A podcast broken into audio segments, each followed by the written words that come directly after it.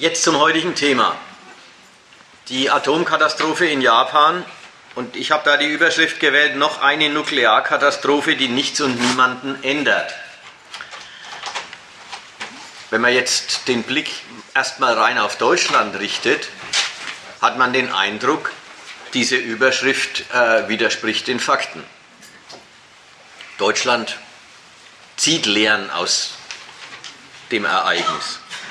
Vielleicht vorerst nur Deutschland, aber Deutschland scheint es zu tun. Also ob und in welchem Maße die Überschrift haltbar ist, soll im Lauf der Überlegungen auch noch zur Debatte stehen. Nach diesem GAU, der jetzt also eingeordnet ist in die Tschernobyl-Kategorie, allerschlimmste Nuklearkatastrophen, wie man sie so kennt, braucht man eines. Oh weh, oh weh. Braucht man sich um eines nicht mehr zu sorgen. Wenn man früher gegen den Tenor der öffentlichen Meinung, gegen den Tenor der Regierungen und der Atomindustrie, die gesagt haben, unsere Reaktoren sind sicher, Deutschland hat die sichersten Atomkraftwerke der Welt, wir haben die höchsten Standards. Während man früher gegen sowas anargumentieren musste, ist nach dieser Katastrophe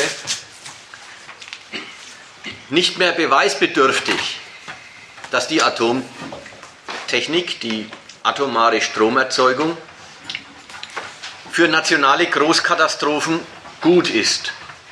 Dass es da schon mal zu einem Unfall von einer Qualität kommen kann, dass ein ganzes Land für eine oder ganze Landesteile für womöglich viele Jahre verseucht, unbrauchbar werden und jede Menge Menschen einfach überhöhte Strahlendosen abkriegen. Dann natürlich die Krebsraten steigen und so weiter. Auch in Deutschland hat es so ein bisschen gegeben in den Tagen nach dem Unfall.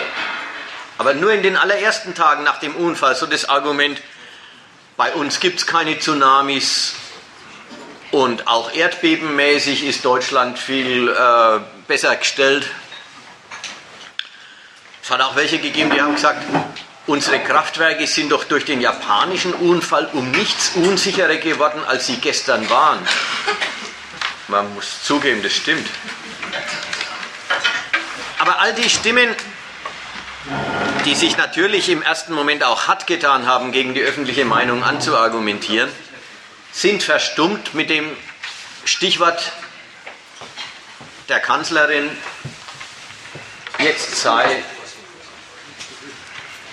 Jetzt sei eine Situation eingetreten, da müsse man neu nachdenken. Man könne nicht Business as usual machen und Moratorium verkündet hat. Seitdem ist in Deutschland diese Geschichte vorbei. Ja, jetzt wird anerkannt, auch unsere Kernkraftwerke können möglicherweise in solche unbeherrschbaren Situationen hineinlaufen. Natürlich ist es von der Kanzlerin auch andererseits verlogen, wenn sie sich anlässlich der japanischen Katastrophe erschrocken gibt und sagt, quasi die Physikerin, und sagt, man hat doch nie gedacht, dass die ausgerechneten und mit Wahrscheinlichkeitsziffern belegten Risiken auch wirklich je eintreten. Das ist als Auskunft lächerlich. Lächerlich übrigens auch nach Harrisburg, nach Tschernobyl und nach jeder Menge beinahe Katastrophen, die im Lauf der Atomkraftgeschichte immerzu angefallen sind.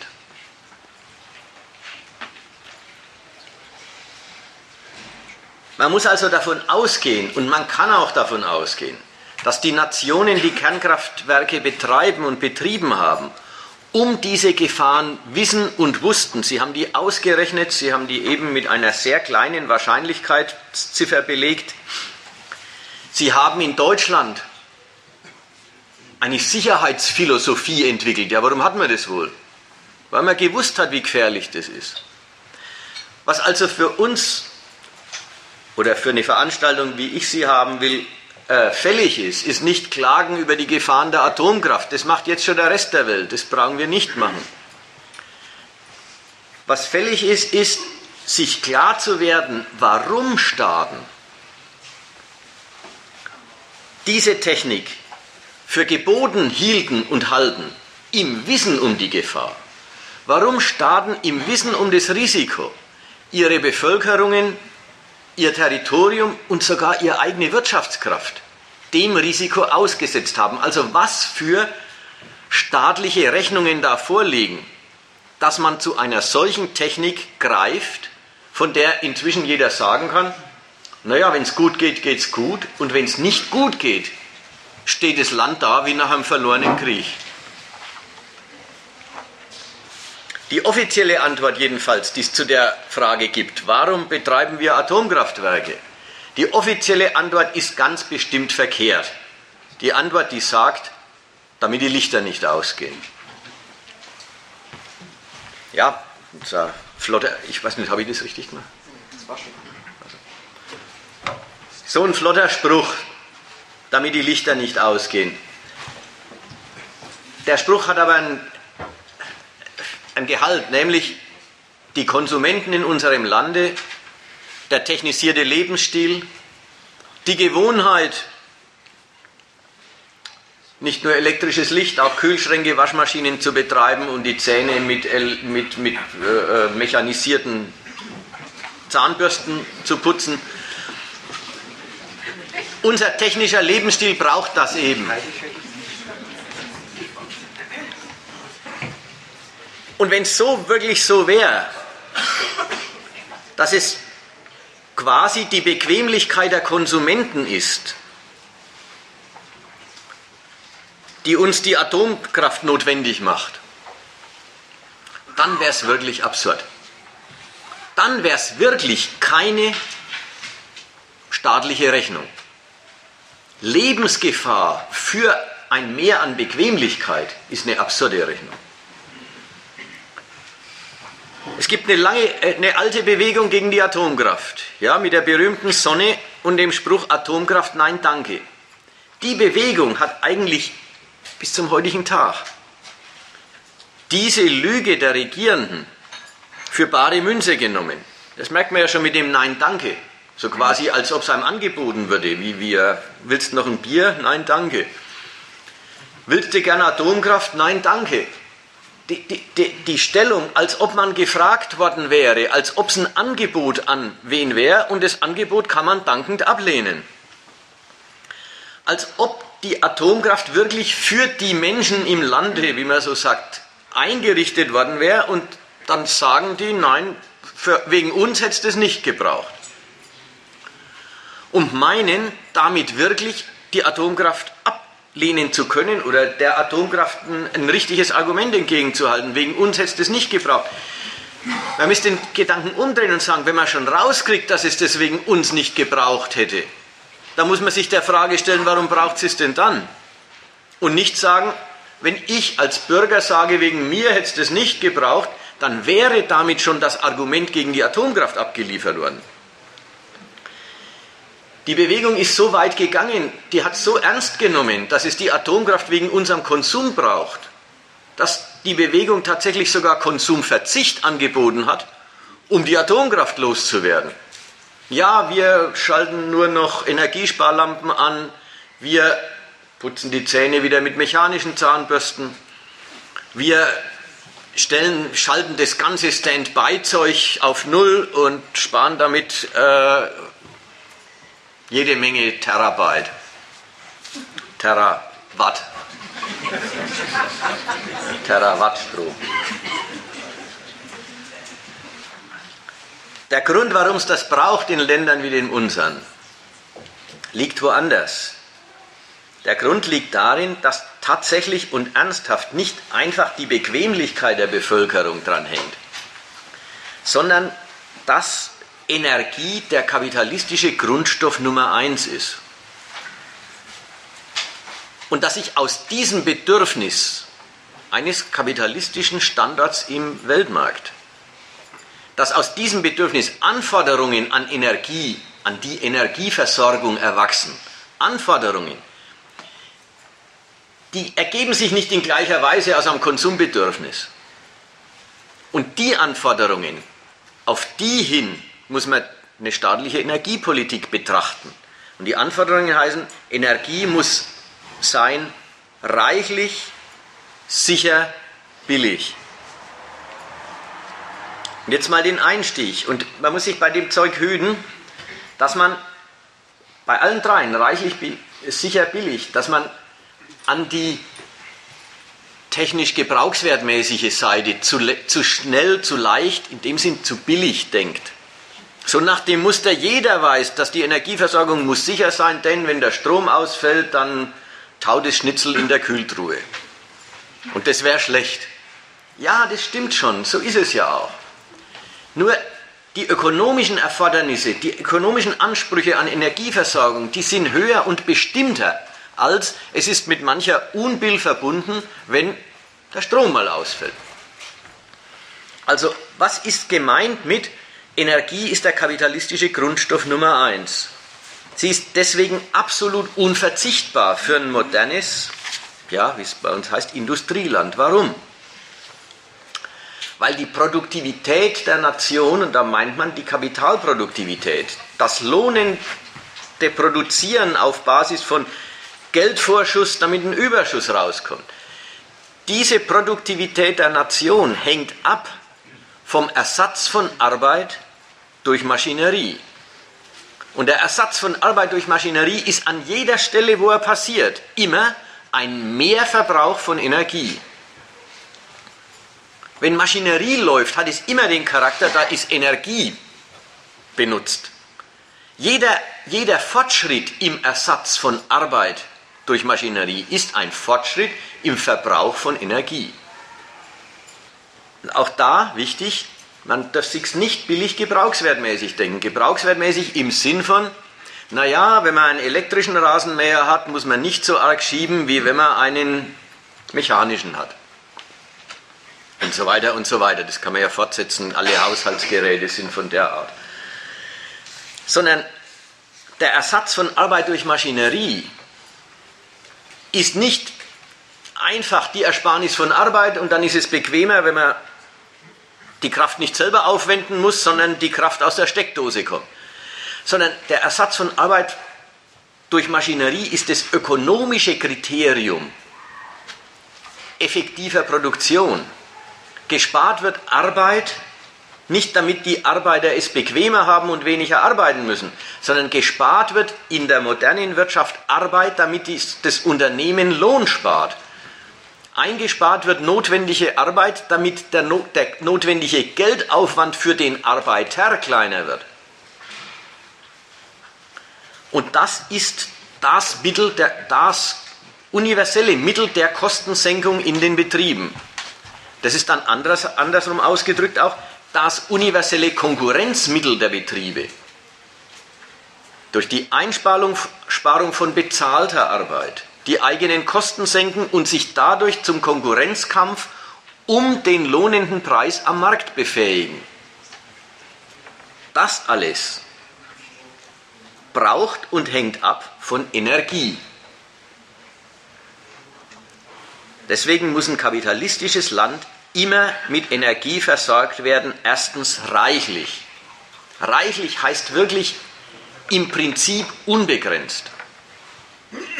Immer so viel, wie der Bedarf ist, der im Prinzip immer wächst.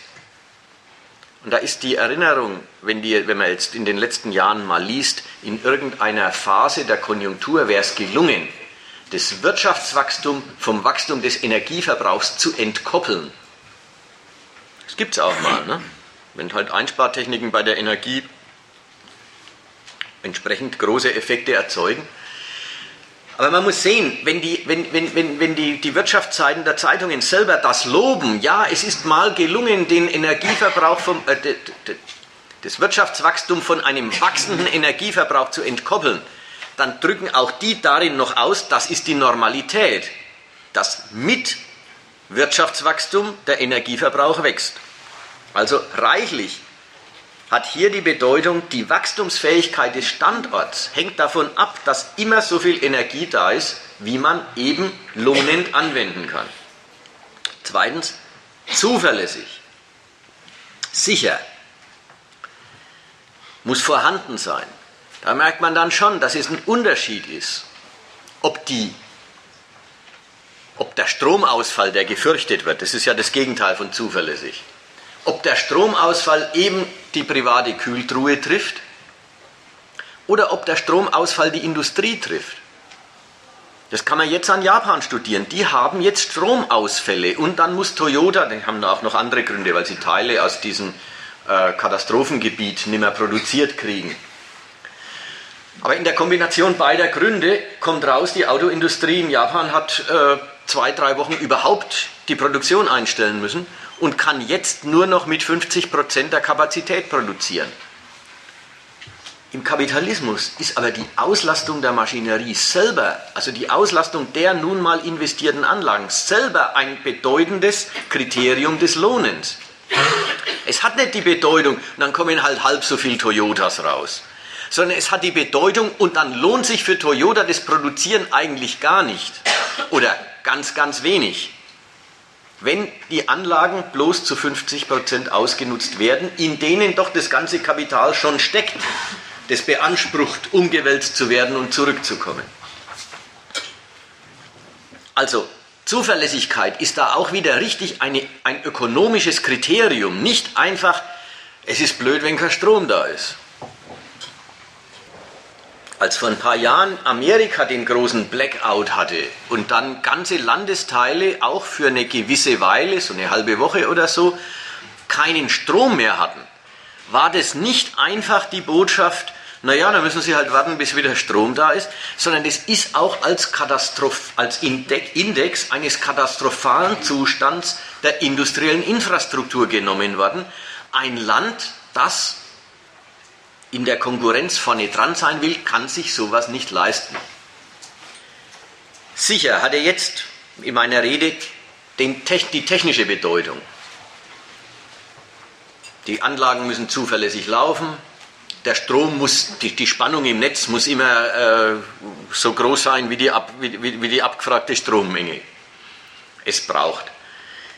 Die technische Bedeutung ist aber bloß die eine Seite. Sicher. Das ist jetzt die nächste wirklich gewichtige Geschichte und da wird die ganze Energieversorgung eine Sache, die ist gar nicht mehr harmlos. Sicher hat jetzt einen ganz imperialistischen Sinn, nämlich die Energierohstoffe müssen auch zuverlässig für die jeweilige Nation, von der man gerade redet und die dann ihre Energieversorgung betreibt, die Energierohstoffe müssen für die Nation auch zuverlässig verfügbar sein. Und da merkt man, dann gibt es die Länder, die sind rohstoffreich und dann gibt es die Länder, die sind rohstoffarm. Und Deutschland hat meinetwegen die Steinkohle als einheimischen Rohstoff, aber Öl und Gas nicht. Das muss von außen eingekauft werden. Und dazu gibt es den Weltmarkt ja einerseits, da wird es ja auch angeboten, das Zeug. Andererseits betrachtet unsere Regierung, und nicht nur unsere, alle Regierungen betrachten den Umstand, dass sie sowas Fundamentales wie Energierohstoffe von ausländischen Staaten, also ausländischen Souveränen, die ihre Rechnung machen und ihren Vorteil suchen und auch Nein sagen könnten, dass sie die Energierohstoffe von solchen anderen Souveränen beziehen müssen, betrachten alle Staaten als eine unerträgliche Abhängigkeit. Sie sehen sich eigentlich immer schon ziemlich erpresst dadurch, dass sie diese Energierohstoffe überhaupt auswärts beschaffen müssen. Muss mal zurückdenken, dass die Araber irgendwann mal die OPEC gegründet hatten. Also das war so Anfang der 70er Jahre, glaube ich. Dass die OPEC gegründet haben, war ein Affront gegen die damals etablierten großen Weltmächte, die Amerikaner, die Briten, was halt auch heute noch NATO ist. Die hatten nämlich vorher den Standpunkt, das ist sowieso unser Öl.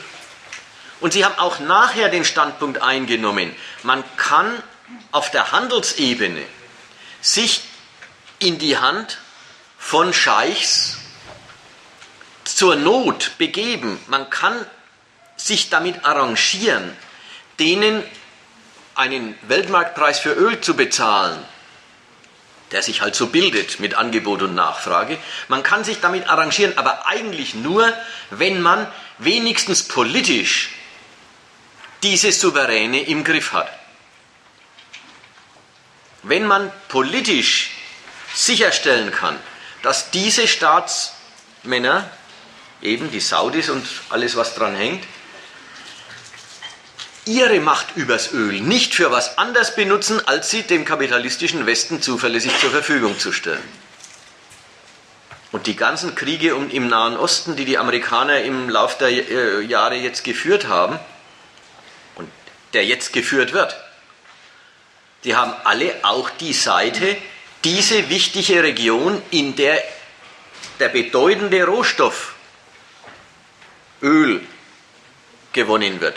Diese wichtige Region muss man politisch im Griff haben. Da darf man keine Souveräne, die abweichend sind, die ihren Ölreichtum zum Aufbau einer konkurrierenden Macht missbrauchen. Die darf man nicht dulden. In der Energiefrage gibt es also von den kapitalistischen Nationen aus ihrem Bedürfnis nach sicherer Energieversorgung heraus ein gewisses Autarkie-Ideal. Das Autarkie-Ideal ist natürlich nicht einfach zu verwirklichen, und zwar deswegen, weil Öl so unschlagbar billig ist. Auch bei $100 scheint Öl immer noch so billig zu sein, dass niemand daran denkt, die deutsche Steinkohle zu reaktivieren. Da gäbe es ja noch einiges unter der Erde. Also die scheint immer noch teurer zu sein als das teure Öl. Das Autarkie-Ideal wird praktisch verfolgt, nicht in der defensiven Weise, im Sinn von, oh, bleiben wir daheim und beschränken uns auf das, was es unter unserem Boden gibt, sondern das Autarkie-Ideal wird offensiv verwirklicht. Offensiv im Sinn von, man muss, wenn man schon abhängig ist von Energieimporten, dann muss man dafür sorgen, dass der Lieferant jedenfalls mehr davon abhängig ist als der Käufer. Man darf nicht kaufen müssen, dann kann man die Konditionen des Handels bestimmen. Nur wer kaufen muss, ist dem Verkäufer ausgeliefert. Das hat dann zur Konsequenz in Deutschland, man macht einen Energiemix. Obwohl Öl so super billig ist, wirft man nicht alles aufs Öl. Man hält einen Teil einheimische Steinkohle, man hat speziell nach dem Eingliedern der DDR einen Riesenbatzen einheimische Braunkohle für die Stromerzeugung reserviert.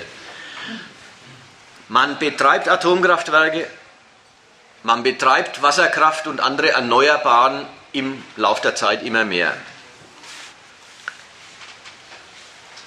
Und auch bei den Importen von Energierohstoffen selber betreibt man das mit dem Mix nochmal. Man mixt nicht nur die Energiearten, sondern man mixt die Lieferanten. Wenn man Gas bezieht, dann nicht nur aus Russland, sondern auch aus Norwegen und auch aus, ich weiß nicht wo noch. Wenn man Öl bezieht, dann nicht nur von den Saudis und nicht nur aus Libyen und nicht nur vom Irak, sondern auch noch aus Britannien und Norwegen und so zu. Ein Mix, damit man bloß nicht vom guten Willen eines Lieferanten abhängig wird. Dazu gehört diese ganze Geschichte, dass Russland einerseits ein ganz toller Energiepartner ist, weil die so sehr viele Energierohstoffe besitzen. Andererseits Russland als Staat, den man nicht wie Libyen einfach in den Griff kriegen kann. Wegen seiner Größe und seiner Macht ist Russland immer der unkontrollierbare Lieferant. Als solcher ist er immer ein Problem. Es gibt immer den Verdacht, Russland will uns abhängig machen von seinen Energiequellen. Und dann gibt es den Kampf um die Pipelines, um South Stream und Nabucco. Also Pipelines, die bloß das Prinzip verfolgen, sich nur nicht von einem Lieferanten und sogar sich beim selben Lieferanten, sich nur nicht von einem Transportweg abhängig zu machen. Also da haben wir schon die Quelle dafür, dass Energie, der Standpunkt, man muss die reichlich, zuverlässig und sicher unter nationaler Verfügung haben, dass das schon Stoff für jede Menge imperialistische Gegensätze und Beherrschungsabsichten wird. Und drittens billig. Das dritte Kriterium an eine Energieversorgung. Billig muss es sein. Auch da ist wichtig, billig hat nicht die einfache Gebrauchswert, gebrauchswertmäßig kann man bei billig gar nicht gut sagen, hat nicht die einfache, sagen wir, alltagshausfrauenmäßige Bedeutung, billiger ist immer besser als teurer. Man zahlt lieber weniger als mehr für dieselbe Sache. Sondern billig ist hier auch, billig ist das Kriterium der Brauchbarkeit. Also, wenn wir an den Fernseher denken oder wenn wir an den Kühlschrank denken und Strom wird teurer, für alle privaten Haushalte, Strom wird teurer, was hat es für Bedeutung? Na, man muss halt einen größeren Teil seines Budgets für Strom abzweigen. Wenn Energie aber die Aufgabe hat,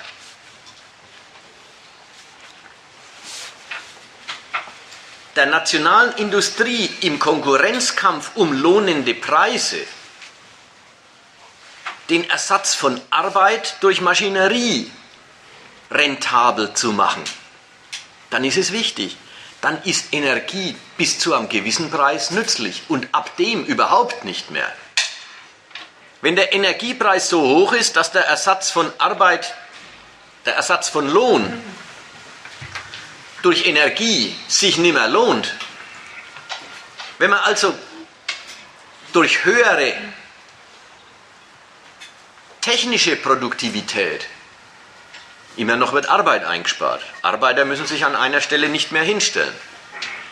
Durch höhere technische Produktivität gar keine höhere Rentabilität erzeugen kann, dann ist Energie ganz und gar unnütz. Also das ist wichtig. Es geht bei Billigkeit um diese kapitalistische Qualität der Nützlichkeit von Energie. Und das ist nicht dasselbe wie, es ist immer schöner, wenn man was billiger kriegt. Es ist ein richtiges Kriterium. Energie muss billig genug sein, dass sich Produktivitätssteigerungen auch als Rentabilitätssteigerungen erweisen. Denn sonst unterbleiben sie. Sonst fehlt der Nation, dem kapitalistischen Standort Deutschland, ein Hebel in der Konkurrenz um lohnende Preise. So, das sind so die Kriterien, die ein Land wie dieses an Energieversorgung stellt. Und ich habe mir jetzt ein bisschen Breite genehmigt, um deutlich zu machen, da ist die gewohnte Vorstellung, Energieversorgung ist, dass immer Energie da ist, wenn man sie braucht. Und man denkt so als Konsument brauchen. Das ist eine vollständig unzureichende Vorstellung von den Anforderungen an Energieversorgung, die in diesem Land gelten. Die haben eben die Bedeutung reichlich, im Prinzip unbegrenzt, sicher, zuverlässig verfügbar und billig. Und alle drei nicht in dem gebrauchswertmäßigen Sinn, sondern im Sinn einer kapitalistischen Rentabilitätsrechnung. Jetzt sind wir bei, kommt zweitens. Also die erste Überschrift war, wer quasi den Überblick behalten will, die erste Überschrift war Energie, kapitalistischer Grundstoff Nummer 1. Reichlich, sicher, billig. Zweite Überschrift ist: staatliche Vorkehrungen, um aus einer Wahnsinnstechnologie ein privates Geschäft zu machen. Die drei Kriterien, die ich genannt habe und speziell mit der Bedeutung, die ich jetzt da erläutert habe, die drei Kriterien sind Gesichtspunkte des Staates.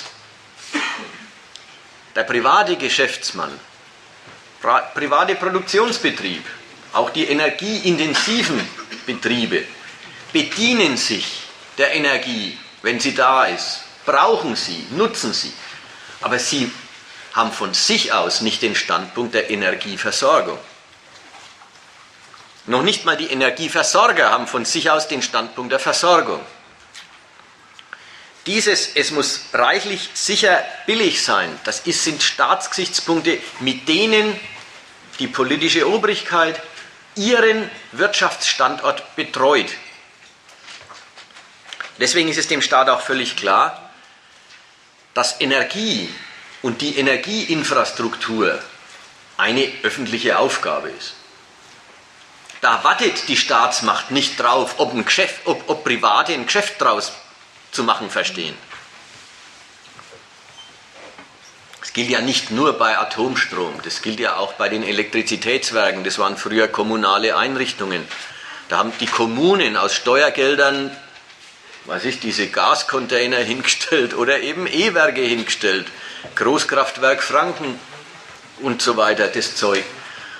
Und da hat die politische Finanzkraft hat für die Kapitalgröße gesorgt, damit überhaupt solche Vorschüsse getätigt werden können, damit dann Anlagen dastehen, die als allgemeine Geschäftsbedingung für alle Firmen den Strom erzeugen, der dann halt gebraucht wird. Das gilt für den Staat in Sachen Atom in besonderer Weise. Die Atomtechnik hat dafür, dass sie zu einem Geschäft geworden ist, riesige staatliche Vorschüsse gebraucht in Sachen Forschung. Dann auch wirklich in Sachen Vorschuss für die Anlagen, in Sachen Entwicklung einer Infrastruktur um die Atomgeschichte rum. Zwischenlager, Endlager, Brennelementefabriken. Alles das geht ohne staatlichen Anschub und Anstoß und ohne staatliche Vorfinanzierung nicht. Aber der Staat hat in dem Fall gleich, der Deutsche wenigstens, im Fall seiner Atomwirtschaft, gleich von Anfang an auch den Standpunkt eingenommen, die ganzen Vorschüsse, die aus staatlichen Töpfen getätigt werden müssen, sollen nicht getätigt werden, damit der Staat Atomkraftwerke betreibt, sondern damit privates Kapital Atomkraftwerke betreibt und aus dem Verkauf von Atomstrom selber Geschäfte macht. Der Staat hatte da von Anfang an nicht den Standpunkt, er richtet einen staatlichen Regiebetrieb ein, wie er es mit der Eisenbahn früher gemacht hatte. Die ist aus Steuergeldern betrieben worden, hat gekostet. Und erst wie alles fertig war, hat man den Standpunkt, jetzt machen wir eine Firma draus, wie bei der Post oder bei der Telekom oder eben auch bei der Eisenbahn, da ist die Geschichte noch nicht fertig. Vielleicht wird sie nie fertig. Dann privatisiert man es hinterher. Nein, bei der Atomwirtschaft war das von Anfang an klar, der Staat macht die Vorleistungen, damit dann eine Atomindustrie und eine Atomwirtschaft entsteht. Da kommen jetzt zu all dem, was für alle vom Staat angeleierten Infrastrukturgeschäfte gilt, in der Atomwirtschaft noch ein paar ganz extra Besonderheiten hinzu. Zu denen komme ich gleich, vorher bloß noch einen kleinen Einschub. Dass der Staat der Initiator der Atomwirtschaft ist, gilt für die meisten Staaten, in denen Atomkraftwerke stehen, sowieso in einem ganz anderen Sinn noch. Nämlich in dem Sinn, dass es zunächst überhaupt die Staaten waren, die an der Atomspaltung enormes Interesse genommen und die vorangetrieben haben, gar nicht, weil ihr erster Gedanke die Stromerzeugung gewesen wäre, sondern weil ihr erster Gedanke die Atombombe gewesen ist. In Staaten wie den USA, Russland, in Frankreich, England und anderen war die Sicherheit, man will sich diese ultimative Waffe beschaffen, der Ausgangspunkt. Und die atomare Energieerzeugung, sozusagen der Spin-off, der Nebeneffekt und die nachträgliche Ausnutzung der Prozesswärme, die man bei der Erbrütung von explosionsfähigen Uranisotopen beziehungsweise von Plutonium, die man bei der Erbrütung sowieso erzeugt hat. Für die Nachzügler und die Kriegsverlierer Japan und Deutschland hat die Sache anders ausgeschaut. Denen war im Ausgangspunkt die Beschaffung der ultimativen Waffe ausdrücklich verboten. Für die war dann unter dem beschränkenden Regime des atomaren Nicht-Weiterverbreitungsvertrags. Unter diesem Regime war ihnen dann erlaubt, sich die Technologie der friedlichen Nutzung der Atomkraft zu erschließen. Und auch Deutschland und Japan haben dabei immer nicht nur den Strom im Auge gehabt, sondern immer die Seite, man will die Technologie der Atomspaltung, der Anreicherung beherrschen, weil man dann technologisch die Fähigkeit zum Atombombenbau hat, auch dann, wenn man sie aktuell nicht bauen will. Wie sehr das gilt, merkt die ganze Welt jetzt am Iran. Beim Iran, der sich ja im Rahmen des Atomwaffensperrvertrags Atomkraftwerke und Zentrifugen hinstellt, mit denen er die Anreicherung von Uran auf diese höher gewichtigen, spaltungsfähigen Isotope vornimmt. Beim Iran ist aller Welt klar, dass die Beherrschung des atomaren Brennstoffkreislaufs für friedliche Atomkraftnutzung dasselbe ist wie die Befähigung zum Bau der Atombombe. Beim Iran ist es jedem klar und das gilt für alle, also galt es auch für Deutschland und auch Deutschland hatte sich diese Option erschlossen. Und man muss mal ernst nehmen den Gedanken, auf Atomkraft politisch muss ein Staat erstmal verzichten können. Ja, was das heißen soll, heißt, man muss erstmal fähig sein, sich das zu erschließen, um dann Politik damit zu machen, zu sagen, okay, wir tun es nicht. Wir könnten es, aber wir lassen es. Wir erkämpfen uns Mitsprache über die Verfügung der in Deutschland gelagerten amerikanischen Atomwaffen, indem wir als zur Atombewaffnung fähiger Staat aus Bündnisgründen uns in dieser Sache beschränken. Also auch für Deutschland hatte das immer diese Nebenbedeutung.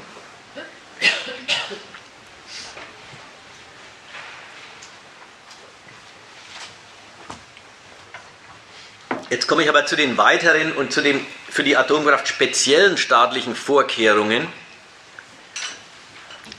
die fällig sind, um aus dieser Technologie ein privates Geschäft zu machen.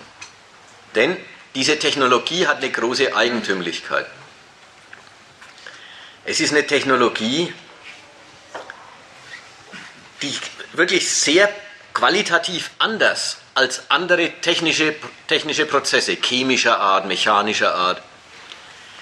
Es ist eine Technologie, die darauf beruht, einen natürlichen atomaren Zerfallsprozess, sogar eine Kettenreaktion des atomaren Verfalls zu benutzen, die man wohl durch Anreicherung und Neutronenbeschuss auslösen, die man aber einmal ausgelöst nicht mehr so einfach abstellen kann. Das ist eine eigentümliche Geschichte. Andere Technologien, leben immer von der Bemühung, den Wirkungsgrad des Prozesses, den man jetzt mal initiiert hat, sagen wir den Verbrennungsmotor, leben immer davon, kann man den Wirkungsgrad des Prozesses steigern. Ja, und dann kann man den irgendwie steigern, wenn es gut geht. Die ganze Fortentwicklung der Atomkraft hat eigentlich einen ganz anderen Charakter. Die machen dermaßen viel Energie frei, dass das Problem, ob man das nicht noch wirkungsvoller ausnutzen kann, überhaupt nicht existiert hat. Das Problem ist von vornherein umgekehrt.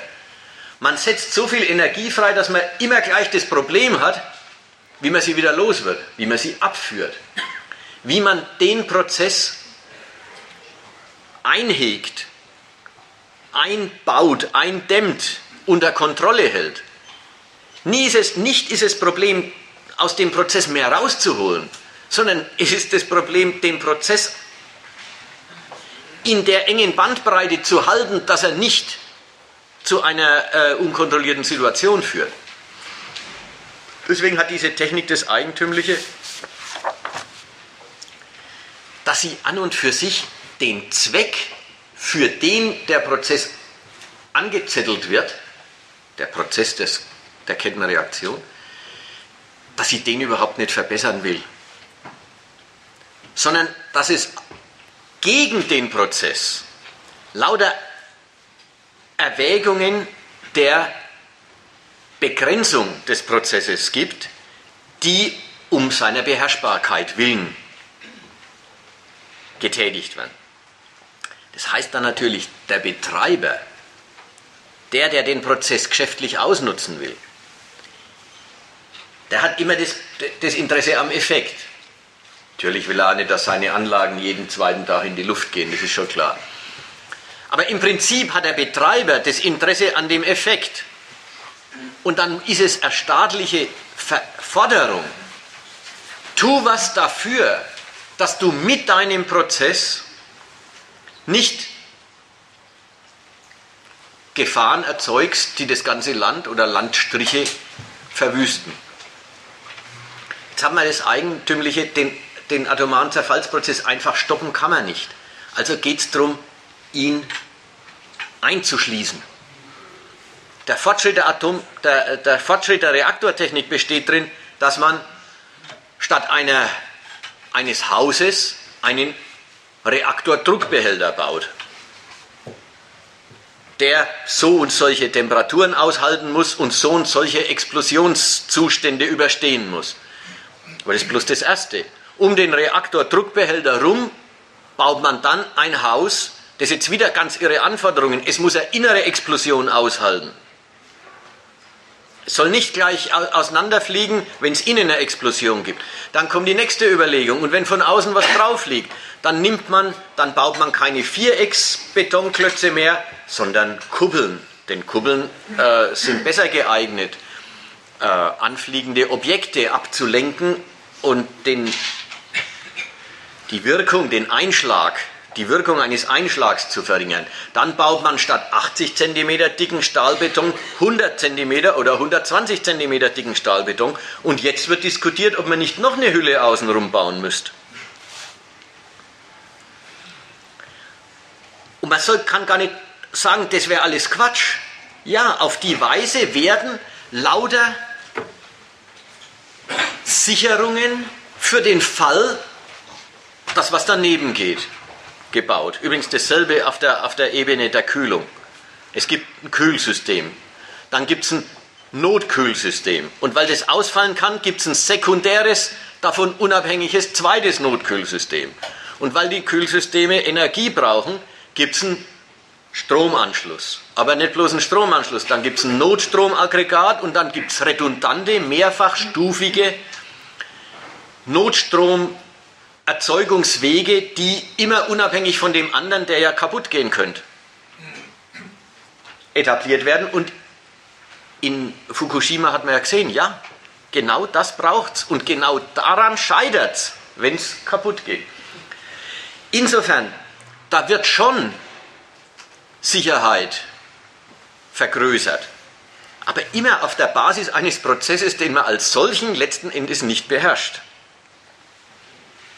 Ja, und das soll jetzt niemand sagen, er wüsste das, man kann den atomaren Zerfall auch stoppen. Ja, die Kettenreaktion hört auf, wenn der Moderator weg ist und das Wasser, zum Beispiel wenn das Wasser verdampft ist.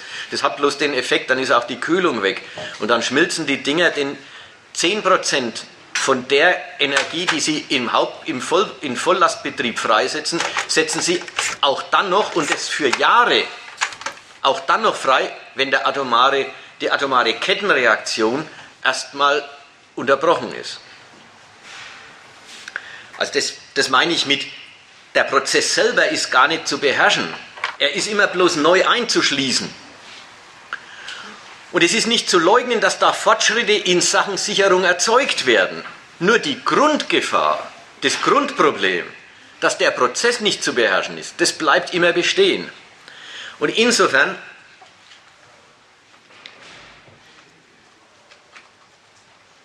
findet da eine ganz ulkige Art der Abwägung statt.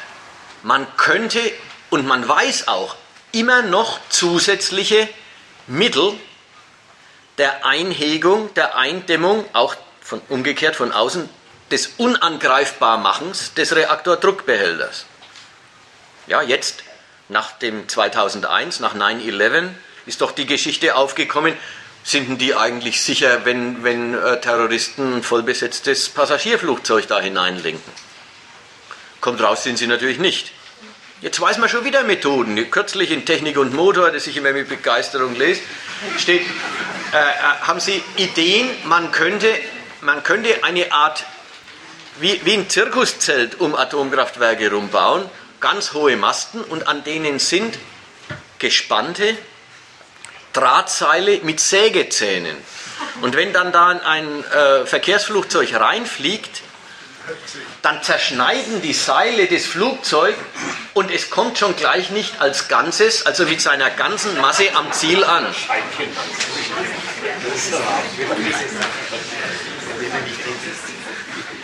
Es kommt auch Folgendes an. Es gibt ein Wissen drum, dass man immer noch was anderes tun könnte und sollte. Aber irgendwann geht das Ganze gegen die Rentabilitäten aus. Wenn man alles machen würde, was man wüsste, dass man machen könnte, um die Sicherheit zu erhöhen, dann täte sich's nimmer lohnen. Dann wäre Atomstrom kein Geschäft mehr. Kein Geschäftsmittel im doppelten Sinn. Nicht zu einem Preis zu erzeugen, den man am Markt erzielen kann, also kein Geschäft für die Energieerzeuger, und nicht zu einem Preis verkaufbar, zu dem Energie im Land eine Waffe der internationalen Konkurrenz der Kapitalstandorte ist. In beider Hinsicht wäre Atomstrom nicht mehr rentabel. Also findet jetzt, was eigentümlich statt, eine Abwägung zwischen einer Vergrößerung der Gefahrenabwehr, die durchaus immer ihren Nutzen im Rahmen dieser Erzeugung aufweist. Eine Vergrößerung der Risikobegrenzung wird abgewogen gegen Verluste an Rentabilität der Atomstromerzeugung. Und da ist wichtig, da kann nur ein fauler Kompromiss rauskommen. Auf jeder Stufe. Und wenn Deutschland sagt, wir hätten die höchsten Sicherheitsstandards, wir hätten die höchsten Aufwendungen meinetwegen auch für sichere Technik, mag auch sein, dann ist es halt ein fauler Kompromiss auf einem höheren Niveau. Denn die Abwägung selber die ist inkommensurabel. Da werden zwei Größen miteinander in Verbindung gesetzt, die kein Verhältnis zueinander haben. Die eine Größe ist die Rentabilität und die andere Größe ist der GAU. Das ist wirklich was Lustiges mit dem GAU. Das muss man nämlich ernst nehmen. Das ist die andere Seite von der Merkel, wenn ich vorher gesagt habe, irgendwie ist es verlogen, wenn die sich da jetzt so überrascht und entsetzt zeigt. Dann habe ich das sagen wollen, naja, die Risiken haben sie doch ausgerechnet. Die andere Hälfte ist, wenn die Merkel sich da jetzt überrascht und entsetzt zeigt, dann muss man das ernst nehmen. Von sowas sind Staatsleute tatsächlich quasi zu erschüttern. Von was? Alles ist schon eingekauft. dass im Normalbetrieb sowieso immer ein bisschen Radioaktivität frei wird. Das also schön langsam, das was man natürliche Strahlungsmenge heißt oder natürliche Strahlungsbelastung heißt, dass das ganz langsam ansteigt, ist sowieso eingekauft und die zusätzlichen Krebsfälle, die dadurch sich ergeben. Übrigens, oft noch wird es noch serviert mit der interessanten Beruhigung. Ja, ja, das steigt schon so langsam, aber es ist noch viel niedriger als in dem Jahrzehnt, wo die ganzen Großmächte überirdische Bombenversuche gemacht haben. Da kriegt man gesagt, na schau, es ist nicht annähernd so schlimm wie zwischen, na sagen wir mal 1960 und 1970. Naja, kann man sagen, schau, sehr beruhigend. Dann sind die Krebsfälle, die wir jetzt haben, soweit sie darauf zurückgehen, das sind dann die von damals. Also gut, das ist das Erste. Das ist eingekauft, das ist nicht das Problem, natürlich. Und wenn um Kraftwerke wie Krümmel herum die Leukämierate bei Kindern steigt, ja, dann ist das auch eingekauft. Das ist normal, das gehört dazu. Dass die Endlagerung nicht gelöst ist. Also Strahlenquellen und Strahlengefahren auf 10.000 Jahre hinaus hinterlassen werden. Und das in immer größerem Umfang, weil nämlich nicht nur die Brennelemente immer weiter strahlen, sondern auch die ganze technische Einrichtung der Atomkraftwerke, die durch den radioaktiven Zerfall, den man ja erzeugt und haben will, selber radioaktiv werden. Alles das ist eingekauft, das erschüttert einen Staatsmann nicht. Aber wenn ein Unfall im Bereich der Möglichkeiten liegt, der den Staat ruiniert, erschrecken Sie tatsächlich. Ein Unfall von einer Dimension, dass wirklich auf Generationen hin Landesteile unbewohnbar werden. Dass Lasten entstehen, die tatsächlich einen Industriestaat fertig machen können. Die tatsächlich einem Industriestaat seinen Platz in der Rangordnung kosten können. Das beeindruckt. Und um sich mal Bilder davon zu machen, irgendwo habe ich gelesen, dass die Ukraine bis heute, also 25 Jahre nach Tschernobyl, dass die Ukraine bis heute 5% ihres Bruttosozialprodukts aufwenden muss, nur um diesen Sarkophag immer wieder neu mit noch einer Schicht dicht zu halten. 5%, das ist ein Quantum, da wären die meisten Staaten der Erde froh drum, wenn sie so viel Wachstum hätten.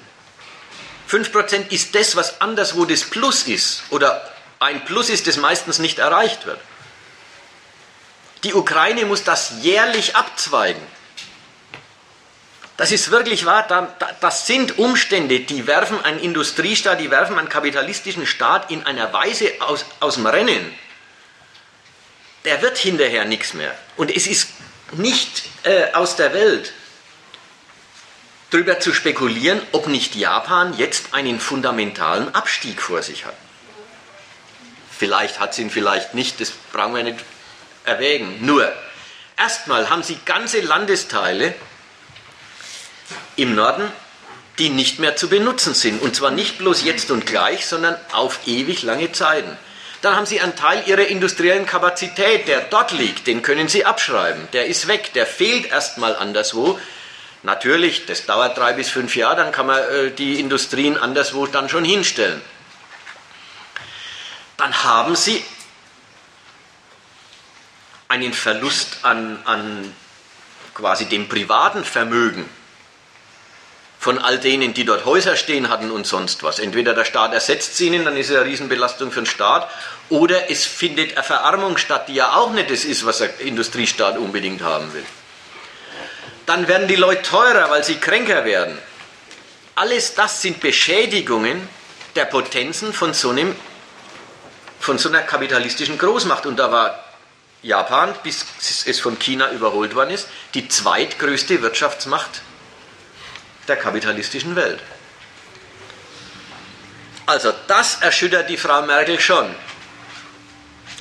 Sowas darf nicht passieren. Und jetzt haben wir die absurde Abwägung zwischen einem Unfall, der nicht passieren darf,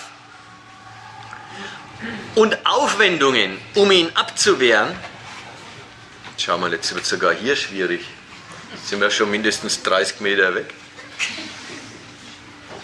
Eine Abwägung zwischen einem Unfall, der nicht passieren darf, und Aufwendungen für Sicherheit, die alle unnötig sind, bis zu dem Zeitpunkt, wo so ein Unfall passiert. Ja, das macht die Sache so absurd. Das macht auch die Abwägungen so willkürlich fast. Das Ganze jetzt noch als Verhältnis der staatlichen Behörden zu den privaten Betreibern. Ich habe es vorhin schon mal gesagt, natürlich, der private Betreiber hat in einem gewissen Umfang auch Interesse an der Sicherheit des Prozesses. Denn der will ja seine Anlage nutzen und nicht kaputt machen. Aber in jedem einzelnen Schritt von Sicherheit und Geschäft ist der Betreiber natürlich auf der Seite dessen, dass sein Gerät, seine Anlage, sein AKW doch läuft. Und zusätzliche Anforderungen immer die Rentabilität beschädigen. Der Staat umgekehrt, natürlich hat auch er beide Gesichtspunkte. Er will, dass sich diese Dinger lohnen. Aber er sieht auch, dass es Vorkehrungen gegen Katastrophen braucht. Also wird es den Industrien vorgeschrieben, abverlangt. Dann ist klar, dann wird es abverlangt. Dann wird es von den Privaten unterlaufen, hintertrieben. Dann verlangt der Staat, ihr müsst uns alle Störfälle, vom kleinsten bis zu den großen, alle kleinlich melden. Dann ist klar, dann werden sie verschwiegen von den Betreibern. Dann verlangt der Staat, jetzt muss er Sensoren in den Kernkraftwerken installieren, damit seine Überwachungsbehörde immer dabei ist und nicht davon abhängig, ob der Betreiber Lust hat, den Fall zu melden. Also ein Hin und Her zwischen Auflage und dem geschäftlichen Bedürfnis, den Auflagen bloß so wenig entsprechen zu müssen wie unbedingt nötig. Skandal und Aufdeckung. Ein einziges Hin und Her, was aber diese Staaten nicht davon abbringt, es zu betreiben, sondern was sie bloß dazu bringt, diese Sorte Aufsicht eines Privatinteresses, das sich eigentlich der Aufsicht immer auch entziehen will, die Aufsicht halt zu perfektionieren. Dann aber,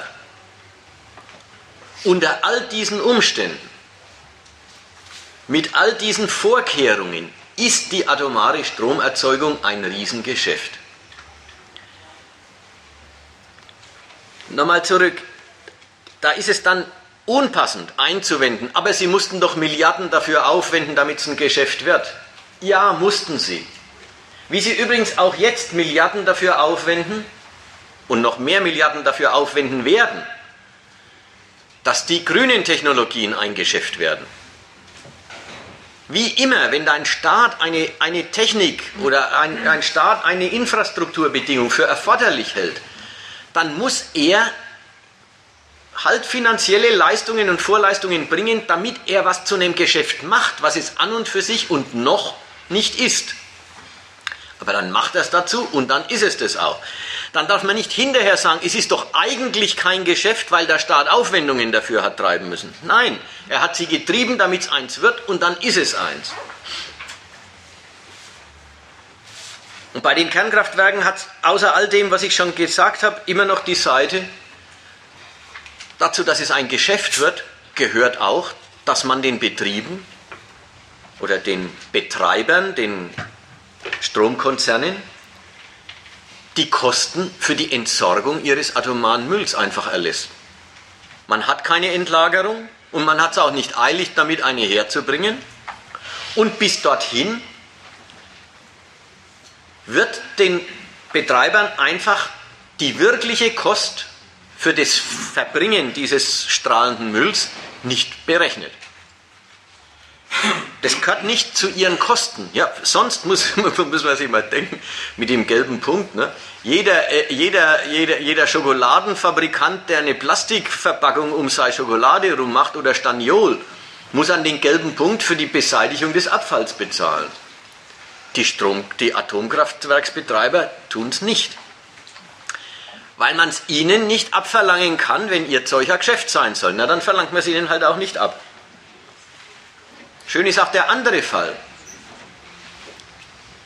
Den Kraftwerksbetreibern gegenüber ist die Haftung, ja, was ja privatrechtliche das Grundprinzip der Eigentümergesellschaft ist, die Haftung in Schadensfällen. Den Kernkraftwerksbetreibern ist die Haftung für Schadensfälle auf die lächerliche Summe von 2,5 Milliarden Euro begrenzt worden. Mit dem interessanten Argument, mehr Haftpflicht würde das Geschäft unrentabel machen. Und versichern könnte man sich dagegen nicht, weil die Versicherer sich weigern, diese Risiken zu versichern. Das ist auch eine interessante Einsicht.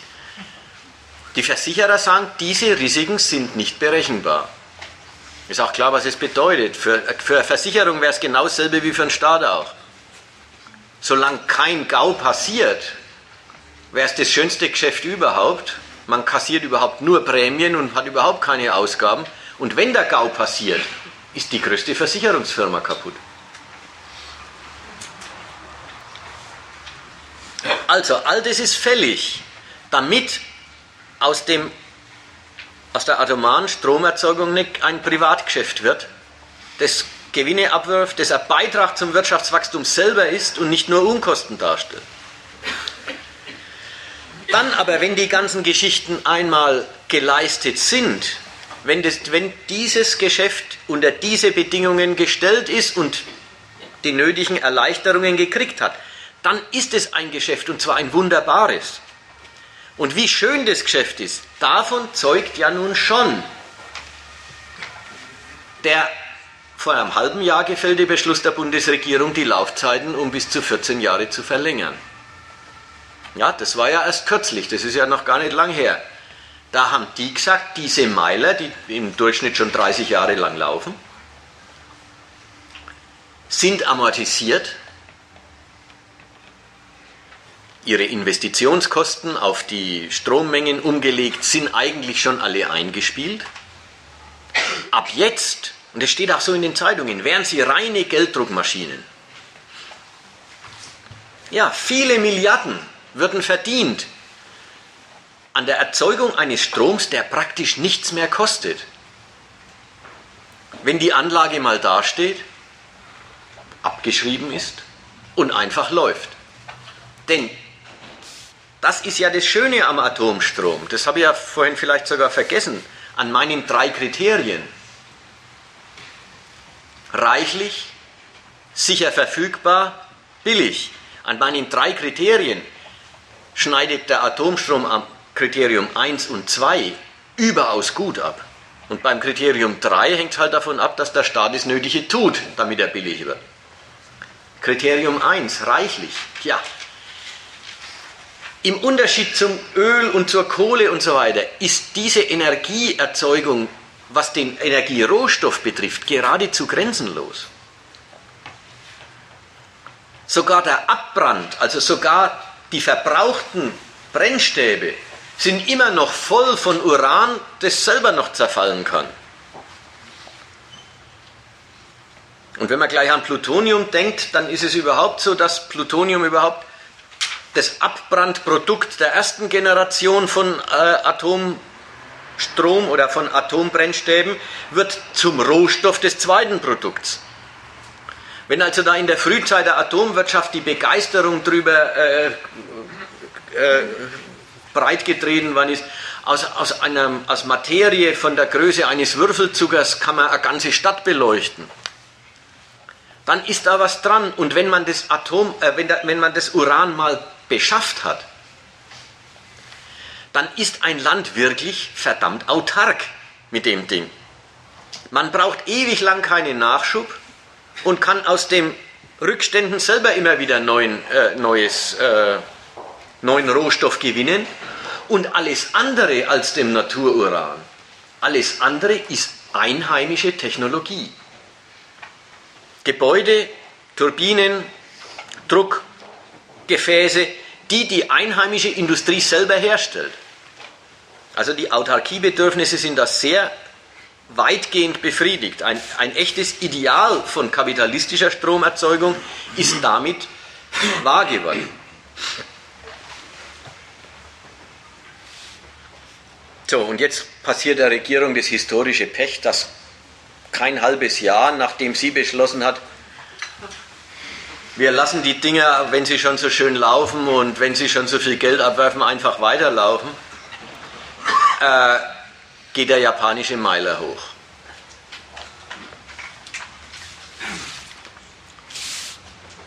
Das bringt mich zum dritten Teil, die deutschen Lehren draus.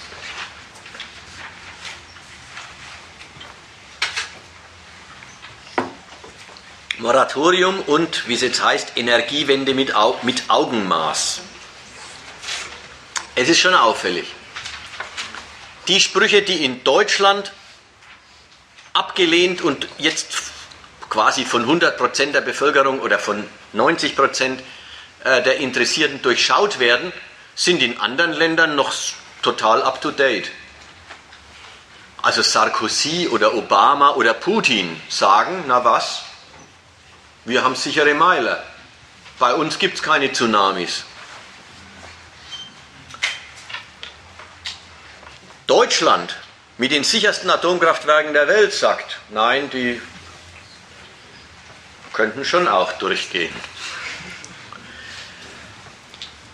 Das ist merkwürdig, wie da die Lernfähigkeit verteilt ist.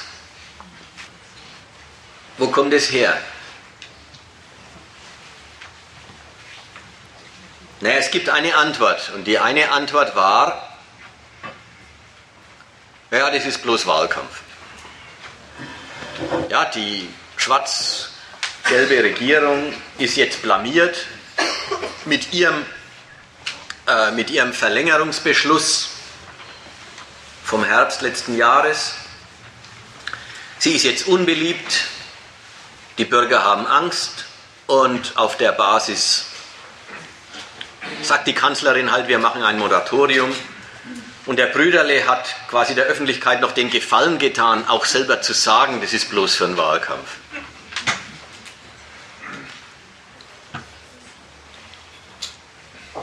Dabei wird mit diesem bloß für Wahlkampf in diesem Fall und eigentlich in allen Fällen, wo das Wort bloß Wahlkampf kommt, wird die Sache unterbewertet. Denn einerseits ist es klar, in einer Demokratie wird der ganze Gehalt der Politik zum Wahlkampf. Alles ist Stoff für Wahlkampf, auch natürlich die Atompolitik. Und alles wird Stoff für Wahlkampf, hat den Inhalt. Alles, was der Staat betreibt und verantwortet, wird zum Gegenstand der Vertrauenswerbung beim Bürger für jeweils sich, also für jeweils die Partei, die halt damit gerade antritt. Eine wunderbare Geschichte. Die Gefahren, denen wir euch aussetzen, sind ein wunderbarer Grund, uns zu vertrauen, dass wir das schon im Griff behalten. Wir gehen verantwortlich damit um, also nehmt uns. Naja, jetzt ist irgendwie klar, in diesem Wettbewerb hat nach dem Unfall in Japan die Partei, die gerade vor sechs Monaten beschlossen hat, man kann die Atomkraftwerke ruhig 10 Jahre länger laufen lassen, die hatten jetzt natürlich schlechte Karten als ich bin der vertrauenswürdigste Verwalter eurer Ängste. Klar. Aber weil in der Demokratie alles zum Wahlkampf wird, ist Wahlkampf dann auch eine Weise, wie die nationalen Beschlüsse, wie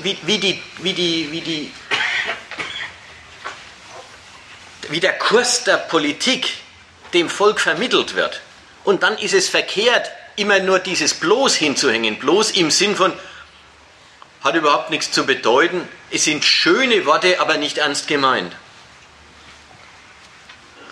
Also inzwischen wird es ja auch deutlich, inzwischen ist es ja auch klarer, die Regierung meint das mit dem Moratorium nicht so, dass sie nach 6 Monaten alles wieder genauso laufen lässt wie vorher, sondern so viel ist jetzt wohl schon halbwegs feststehend, man will die 7 Meiler, die man jetzt vom Netz genommen hat und die vor 1980 gebaut worden sind, wohl nicht wieder hinhängen, also wohl nicht wieder in Betrieb nehmen, und man will insgesamt mehr oder weniger zu dem Atomausstiegsfahrplan zurück, den die rot-grüne Koalition 2002 beschlossen hat.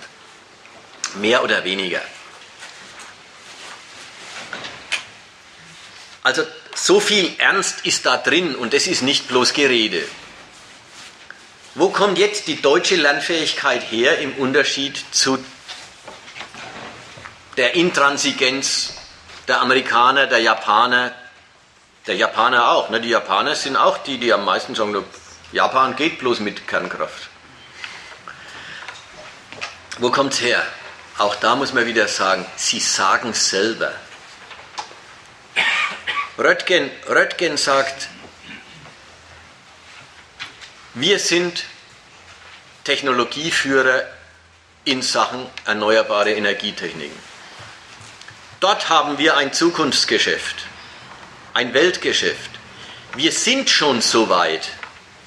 Also der wichtige erste Punkt für die Lernfähigkeit, eine Lernfähigkeit, die ja auch in Deutschland zum Beispiel nach Tschernobyl nicht so war. Da hat niemand gesagt, jetzt müssen wir schleunigst raus. Oder es war mal ein paar Wochen lang die offizielle Stimmung und dann war es wieder anders und dann ist klar gewesen, natürlich brauchen wir weiter Kernkraft. Der wichtige Punkt für diese Lernfähigkeit ist dann doch wieder nicht das Erschrecken, über was da alles drohen könnte, sondern es ist das Bewusstsein, wir haben die Alternativen doch längst. Wir können, ohne dass Stromknappheit entsteht, ohne dass die Industrie nicht mit Strom versorgt wird, ohne dass der Strompreis durch die Decke schießt, können wir längst anders Strom erzeugen. Und nicht nur das, wenn wir dabei vorne dran bleiben, wie wir jetzt vorne dran sind, dann werden wir ein Exportgeschäft in aller Welt aufziehen können, die einerseits, weil das Öl sowieso knapp wird, sowieso zu irgendwelchen neuen Energietechniken genötigt ist, andererseits im Lichte der japanischen Katastrophe, ja dann schon dort, wo es um die Frage geht, will man neue Meiler bauen oder gibt es andere Wege, sich vielleicht die eine oder andere Alternative überlegen werden. Da kann man, will man, wird man, ja, die Technologieführerschaft Deutschlands zu einem Exportgeschäft ganz neuer Art ausbauen. Und das hat wirklich ein Gewicht ganz eigener Art, weil eine ganze Sorte Weltmarkt hing die letzten 50 Jahre am Öl, an dem General- und Oberenergieträger der kapitalistischen Welt. Damit hing auch die Reichtumsverteilung, die Verteilung von Gewicht und Bedeutungslosigkeit, hing an Ölquellen und an den Staaten, die Ölfirmen betreiben, und an den Staaten, die die politische Kontrolle über die Ölregionen haben und über das Ölgeschäft selber die politische Kontrolle haben. Es ist ein Element der amerikanischen Weltherrschaft, dass die Amerikaner sowohl politisch die Kontrolle über das Öl haben, wie die ganz großen Ölfirmen als ihre nationalen Firmen haben, wie den Umstand, dass das gesamte Ölgeschäft auf dem Globus in Dollar abgewickelt wird. Wenn insgesamt durch erneuerbare Energien die Bedeutung des Öls und damit die Bedeutung der Öllieferländer, die Bedeutung der Ölfirmen besitzenden Länder reduziert werden kann, dann ist es ein Umbruch, der quasi unterbewertet wäre, wenn man ihn bloß als tolles Exportgeschäft für Deutschland auffassen würde. Das Exportgeschäft hat die Potenz, wirklich ein bisschen die weltwirtschaftlichen Machtverhältnisse zu korrigieren. Mal am Punkt. Die grünen Technologien. grünen Technologien haben einen besten Ruf, ja, mit Bäumen und Wäldern und Sonne. Sie haben den Ruf, die sind im Einklang mit der Natur, die betreiben keinen Raubbau, die sind was Harmloses. Jetzt muss man mal sehen, mögen sie technisch sein, was sie sein wollen, für den deutschen Staat werden sie akzeptabel und attraktiv, nur weil sie an meinen vorher genannten Kriterien, an denen die Atomkraft so attraktiv geworden ist, der Atomkraft Paroli bieten. Nur weil sie auch das Autarkie-Ideal bedienen. Ja? Einheimische Technologie, ganz ohne Energierohstoffe, erzeugt den industriellen Grundstoff Energie. Ganz ohne Importe von irgendwelchen Rohstoffen. Es erfüllt das Erfordernis der prinzipiellen Unbegrenztheit. Ja, davon kann man, weil man ja auf nichts ein für alle Mal Gegebenes reduziert ist, davon kann man so viel hinstellen, wie man braucht. Und natürlich wie immer, wenn es erstmal zu einem Weltgeschäft gemacht worden ist, billig. Das gilt ja jetzt schon für die Windräder. Wenn sie mal stehen und laufen, kostet es einfach nichts mehr, immer zu Strom zu erzeugen. Und da merkt man jetzt die rot-grüne Regierung 2002 mit ihrem Ausstiegsbeschluss, der ja auch nicht Ausstieg war, sondern der hatte die Bedeutung,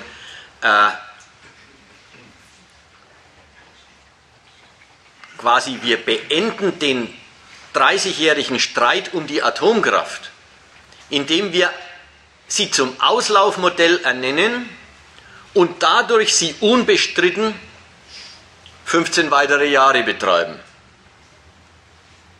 Und daneben die Erneuerbaren fördern. Dann der Schwenk der schwarz-gelben Regierung im letzten Herbst. Kann man sie nicht einfach länger laufen lassen?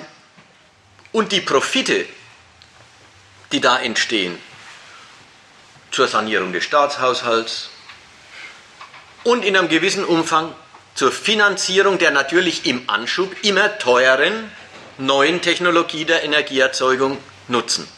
Also noch einmal 15 Jahre, noch mal 14 Jahre länger. Und es muss kein Widerspruch gegen den Ausbau der erneuerbaren Energien sein, sondern das findet halt dann langsamer statt und im Maß, in dem ausfallende Atomkraftwerke halt erst zu einem späteren Zeitpunkt in ihrer Kapazität ersetzt werden müssen. Jetzt der Schwenk wieder rückwärts. Man merkt, die deutsche Politik schwankt, aber eigentlich an einer ganz kleinen Alternative. Es stimmt nicht, dass die einen für Erneuerbare und die anderen für Atom sind, sondern die schwanken in einem kleinen Punkt. Wie schnell lohnt sich für die Nation der Umstieg? Und da merkt man, da ist dann die Politik und ihre Beschlüsse sind dann richtig ein bisschen Exponent der Ereignisse. Deutschland hat der Welt ein halbes Jahrzehnt lang mindestens das Thema Klimarettung aufgedrängt. Eine Konferenz nach der anderen sollte die Fortschreibung des Kyoto-Protokolls und auch noch die Ausdehnung des Geltungsbereichs des Kyoto-Protokolls auf den gesamten Globus, bisher war bloß ein Teil von Ländern damit involviert, leisten. Man hat der Welt einen Fahrplan für den Umstieg zu erneuerbaren Energien angeboten und aufgedrängt und wollte, dass alle Staaten selbst Verpflichtungen zur Begrenzung ihres CO2-Ausstoßes unterschreiben. Zu der Zeit war das Klima total gefährdet und es war das Allerwichtigste, das Klima zu retten. Dann war Kopenhagen. In Kopenhagen ist wegen des Streits zwischen den Amis und den Chinesen kein Beschluss rausgekommen. Man möchte fast sagen, schlagartig war das Thema Klima aus der internationalen Politik verschwunden. Und auch in der einheimischen Politik hat das Thema Klimarettung an Gewicht, Bedeutung und an Prominenz total verloren. Natürlich gibt es immer noch. Natürlich gibt es auch immer noch die Institute, die ausrechnen, wie die Temperatur, die globale Durchschnittstemperatur sich entwickeln wird.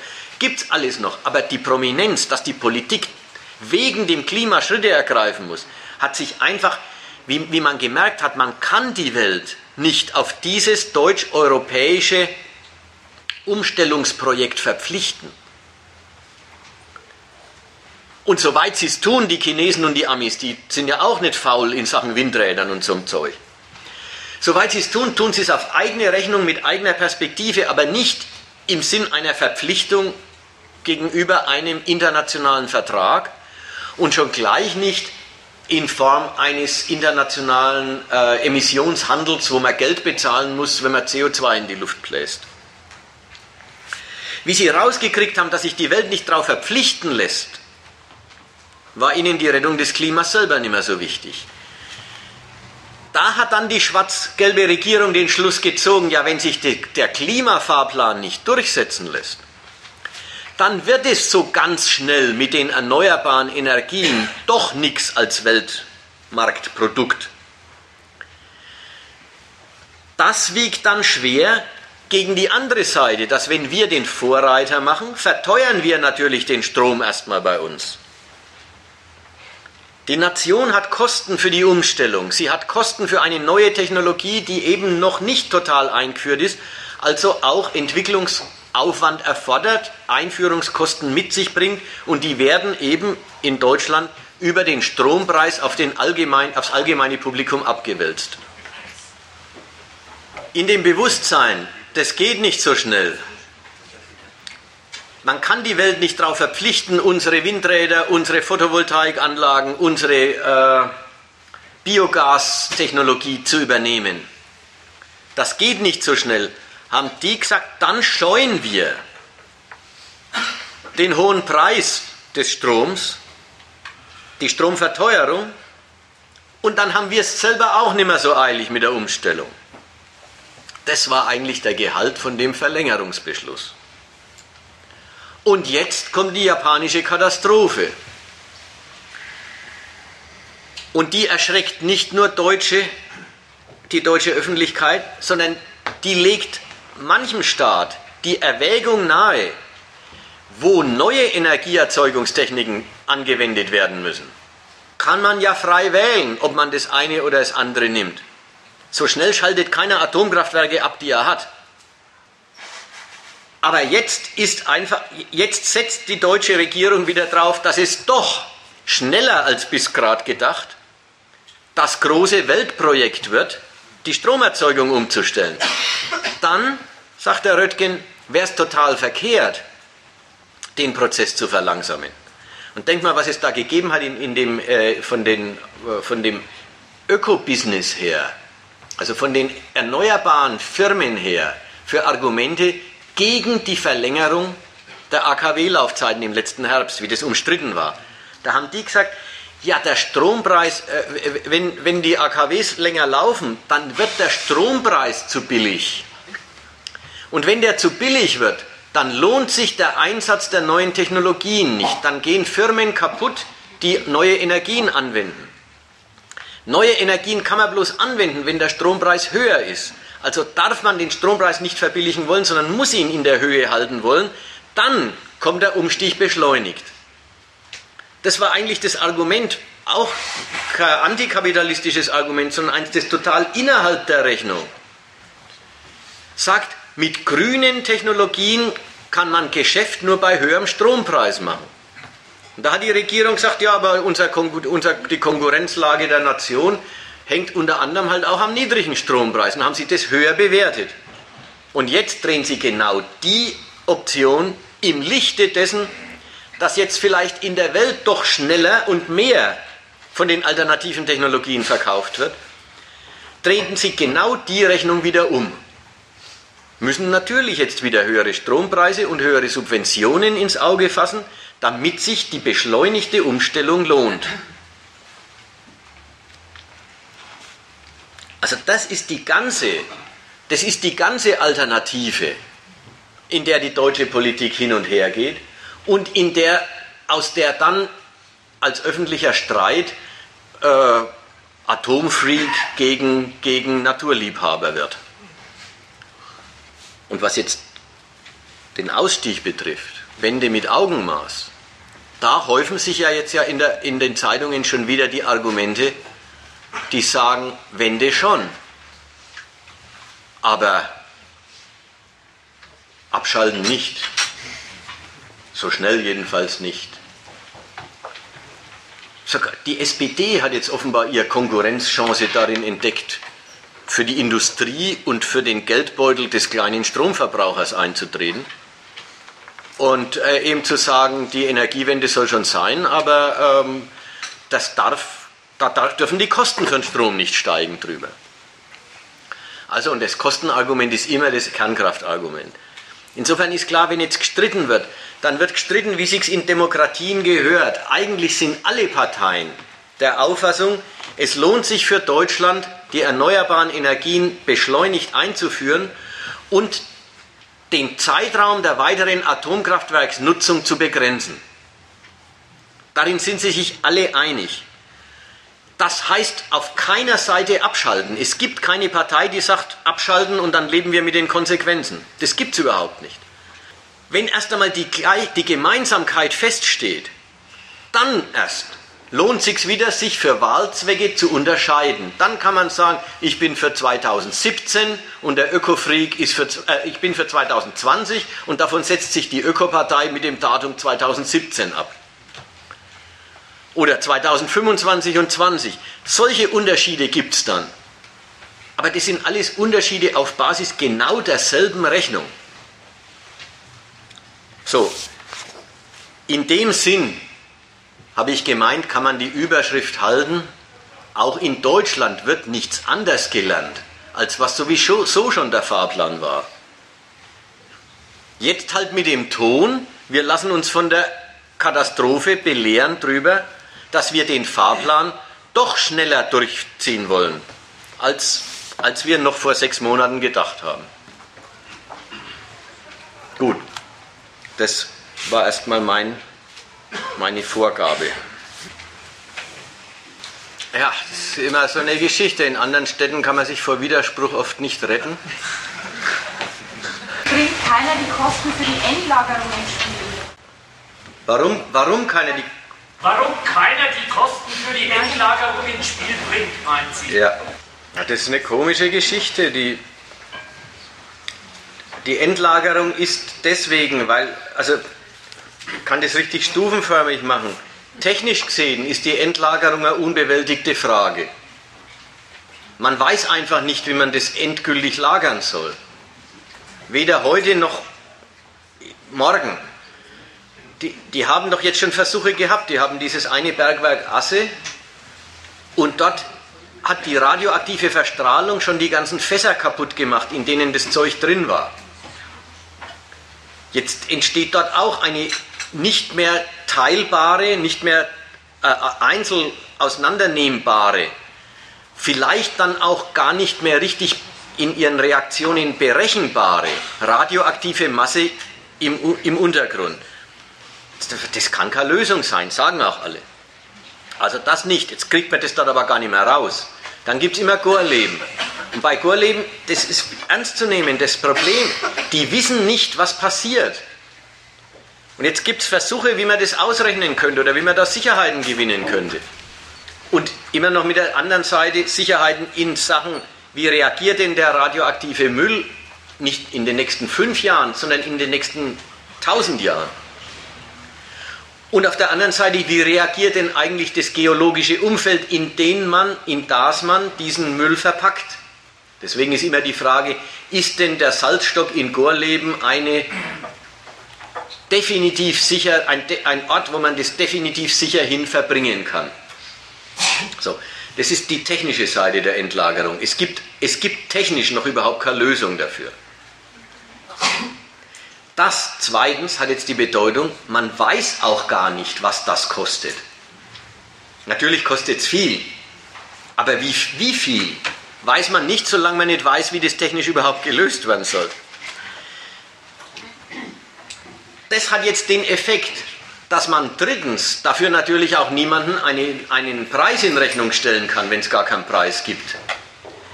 Und jetzt sind alle Beteiligten irgendwie ganz glücklich, dass es dafür noch keinen Preis gibt. Für die Kernkraftwerksbetreiber hat es die Konsequenz, sie müssen die Unkosten der sogenannten Zwischenlagerung in diesen Abklingbecken am Rande ihrer Kernkraftwerke aufbringen. Das kostet sie. Ja, das wird aber jährlich, glaube ich, mit 4 oder mit 9 gezahlt, was jetzt aber genau Milliarden Euro subventioniert vom Staat. Was das Verbringen in den Abklingbecken oder die Suche nach der Lösung? Ja, alles miteinander. Ja, ganz bestimmt. Ganz bestimmt. Also gerade das, eine Endlagerstätte finden, ermitteln, ob sie taugt, sie dann zurecht machen, das ist vor allem klar, das ist eine Staatsaufgabe. Also bezahlt der Staat das und er bezahlt da immer neue Gutachten, ob das geht in Gorleben. Und wie gesagt, was eingerissen ist, ist so ein eigentümlicher Zustand dessen, dass alle irgendwie ganz zufrieden sind, dass man an das Thema nicht mehr weiter rührt. Für die Kraftwerksbetreiber entstehen keine Preise, die sie aufbringen müssten für die Endlagerung. Vielleicht gibt es ja auch irgendwelche politischen Preise, man müsste in einen Fonds einzahlen, aus dem raus, das dann im Laufe der Zeit dann auch bezahlt wird. Vielleicht gibt es sowas, weiß ich nicht. Und für die Politik ist der Zustand nicht so unbequem, weil einerseits müssen sie den Atomkraftbetreibern nicht Kosten abverlangen, die deren Geschäft beschädigen. Andererseits müssen sie mit der ungelösten Frage, wie es geht, sich nicht unbeliebt machen vor Ort. Und das machen sie überall dort, wo sie solche Endlagerstätten ausfindig machen. Verliert todsicher die regierende Partei die Wählerschaft. So, und dass man das nicht zu Ende bringt, hat insofern auch nach der Seite hin eine gewisse Bequemlichkeit. Und man hat den Eindruck, alle haben es nicht eilig mit dieser Frage. Mehr kann ich jetzt gar nicht dazu sagen, als so schaut es irgendwie aus. Das ist keine endgültige Lösung, sondern es ist, man schiebt es vor sich her und allen scheint es vor sich herschieben vorerst günstiger zu sein, als Antworten zu geben, die vielleicht auch nichts taugen, aber jedenfalls überhaupt als Antworten zu geben. Ja, meine Frage. Sie haben das jetzt so geschildert, also danke für Ihre Analyse. Es gibt eigentlich ein System, der Mensch spielt eigentlich gar keine Rolle im System. Wo liegt eigentlich dann die Alternative? Mal ganz kurz so. So was muss ich denn das hier auch schon? Ja, so ein System. Ich meine, es ist ja im Prinzip, es ist ja nur, also Politik und Wirtschaft ist ja praktisch nur so eine Form des haben, Spielräume, egal von Grünen oder SPD oder CDU. Eigentlich spielt ja alles nur eine Rolle, wie es ins Wirtschaften hineinpasst. Der Mensch spielt ja selber, wenn ich die Analyse so richtig verstehe, keine Rolle. Also das Humanleben sozusagen. Ja, was würden Sie dann vorschlagen? Aber so schlecht vertraut man vor, dass der Mensch irgendwie eine Rolle spielt, sondern der war doch so da vorher. Was das doch schon für Antwort? Ja, ich habe auch überlegt, ob ich das als Antwort sagen soll, ja. Ich meine, würde das weiterhelfen, die Überlegung? In gewisser Weise wird ja schon die Antwort gegeben. Ja. Vielleicht ist noch nicht so arg viel gesagt damit, aber sowas wie, naja, den Mangel. Ja, dass es um den Menschen nicht geht, ist ja vielleicht auch gar kein vollständig passende Beschreibung zu unserer Ordnung, sondern halt, dass die Menschen gerade unter Umstände des Eigentums gesetzt sind, sodass es jedem von ihnen um sich gehen darf. Jedem Menschen geht es um sich und er braucht auch gar nichts anderes zu tun, als sich darum zu kümmern, wie er vorankommt. Und damit leistet er seinen Beitrag zu dem Laden, zu dem ganzen System, in dem der Nutzen des Einzelnen keine große Rolle spielt, sondern alles abhängig wird davon, ob die Gewinnmacherei gelingt. Gut, wenn man jetzt das so als Beschreibung nimmt, das ist die Lage, dann ist die Frage, ja, was werden die Alternative? Die Frage hat was Eigentümliches, weil in dem Negativen, in dem Schlechten, was man schlecht findet und was man dingfest macht, da hat man ja doch immer das, was man stattdessen meint, das nötig wäre, schon ausgesprochen. Eine Wirtschaft, in der es nicht um Gewinn geht, sondern darum, dass das Leben also die Arbeit so zweckmäßig wie möglich verrichtet und das Leben so bequem wie möglich eingerichtet wird. Dass das Leben können und konsumieren können und sogar das Arbeiten können nicht alles von dem Kriterium abhängt, ob Eigentümer, die großen Kapitalien besitzen, mit der Produktion und dem Lebensprozess der Gesellschaft einen Gewinn machen. Das sollte nicht sein, das sollte weg. Jetzt war da war eine Meldung, über die ich weg bin, ja, weil ich gedacht habe, wir machen erst den einen Punkt fertig. Es geht jetzt genau um das Gleiche. Weil ich finde es eben auch so richtig erschreckend, traurig. Es ist irgendwie so das Geld und dann könnte so ein größeres Zeichen kommen und dann der Mensch und die Gesundheit. Und da leben wir. Demokratie. Ja. Und es ist einfach erschreckend. Ich meine, das weiß ja eigentlich auch jeder. Sie haben es jetzt noch richtig schön bestätigt. Aber es zählt natürlich die Wirtschaft, es zählt das Geld mehr als das Volk, als die Menschen und ihre Gesundheit. Ja, das mit den Menschen ist halt so eine Sache. Insoweit die Menschen ihre Abhängigkeit von der Gelegenheit, Geld zu verdienen, akzeptieren, und das tun sie, wissen sie alle, also werden sie alle zu Parteigängern dessen, wo es um sie gar nicht geht. Also weil man immer so sagt, aber um die Menschen geht es nicht. Ja, sie selber sind doch Parteigänger dessen, dass natürlich erstmal das Wirtschaftswachstum stimmen muss, sonst kann es keine Arbeitsplätze geben, sonst kann es kein Geldverdienen geben, sonst kann es keinen Konsum geben. Die Härte ist doch, dass all das, was man ärgerlich und rücksichtslos gegen Bedürfnisse der Gesundheit, der Bequemlichkeit, auch der Zweckrationalität bei Arbeiten und Lebensmittel beschaffen, was man als Verstöße dagegen zur Kenntnis nimmt, dass all das mit der Billigung derer abläuft, die diesen Verhältnissen ausgesetzt sind, deswegen, weil sie ja ihr eigenes Interesse, also ihnen darf es um sich gehen.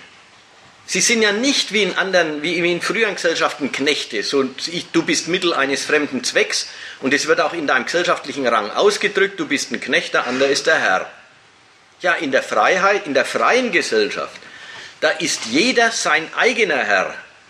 Da ist jeder bloß in eigenem Interesse unterwegs. Jetzt hat das Interesse das Merkwürdige an sich. Das ist, abhängt von der Benutzung der Leute für einen ihnen gegenüber feindlichen Zweck. Sie müssen sich als günstiger Kostenpunkt in den Produktionskosten einer Industrie bewähren, damit sie Geld verdienen können. Und das ist die vertrackte Lage und deswegen ist es immer heikel zu sagen, ich erschrecke mich drüber, dass es nicht um den Menschen geht. Und eigentlich merkt man mit dem Satz, kriegt man überhaupt keine Zustimmung, weil eigentlich die ganze Welt sagt, doch, uns allen geht es um uns und nur um uns. Und da merkt man, das mit dem Satz, es geht nicht um die Menschen, das klage ich jetzt an, kommt man gar nicht weit, weil alle Menschen, alle um dich herum, die du so ansprichst, sagen, so ist es gar nicht, es geht mir sehr um mich. Ja, klar, aber ich finde so die Gesundheit eben jetzt so. Klar, wir wollen das natürlich, wir nehmen es ja auch ab, aber ich finde so, ja, da fehlt einem einfach, man sollte das vielleicht ein bisschen mehr. Ja. Ein bisschen mehr was? Man sollte das eben mehr betrachten oder mehr wertschätzen. Was willst du jetzt wertschätzen? Die Gesundheit eben der Menschen. Weil ich meine, ja, die da jetzt versorgt sind oder in Japan, gut, jetzt, man kann sagen Pech, aber man halt, ja, es ist Leben. Und ich finde, das sollte man irgendwie ein bisschen mehr wertschätzen. Wer ist der Mann? Wir alle. Wir alle. Aber das Wertschätzen, das hilft doch nichts, wenn alles voller Kernkraftwerke steht. Du musst das dann die Finger abschalten und du musst die Leute aus der Welt schaffen, die die ständig wieder hinstellen. Naja, das meint ich, dass die sich da nicht so viel Gedanken drüber machen. Das ist bei, oder schon Gedanken drüber machen, aber es gewinnt eben trotzdem der Gewinn. Also geldmäßig gesehen. Ja, und die Gedanken, die man sich drüber machen muss, sind eben, da ist es nicht getan oder das ist nicht zu erledigen mit sowas wie, schau mal, was die Menschen für Gesundheitsrisiken in Kauf nehmen müssen. Ja, ist so und kann man auch als Argument erstmal gelten lassen. Nur im nächsten Moment,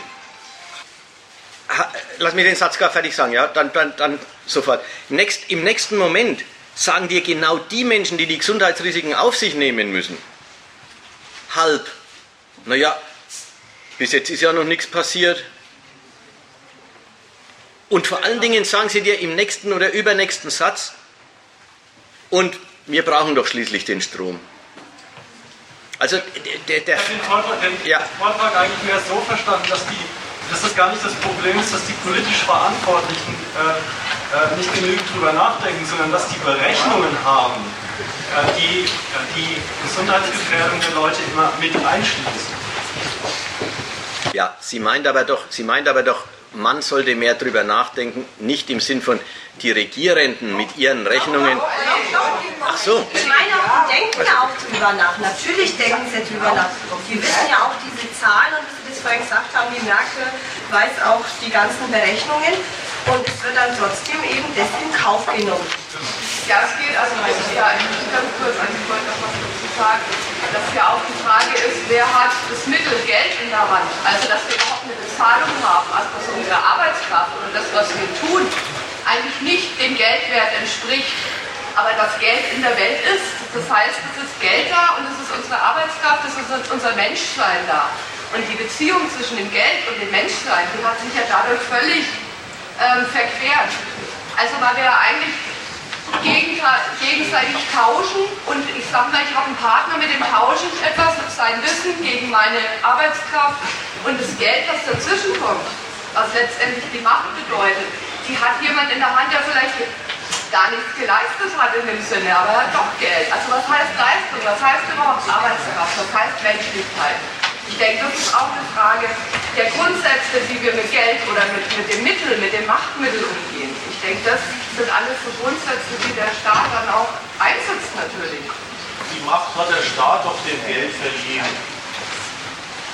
Also da bist du doch wieder dran bei den Zwecken der Regierung und des Staats, was der mit den Leuten vorhat und gar nicht bei einem, da ist was, das Geld ist irgendwie völlig aus den Fugen geraten und bei einem gelandet, der es eigentlich gar nicht haben dürfen, sondern das ist doch alles staatliche Zwecksetzung,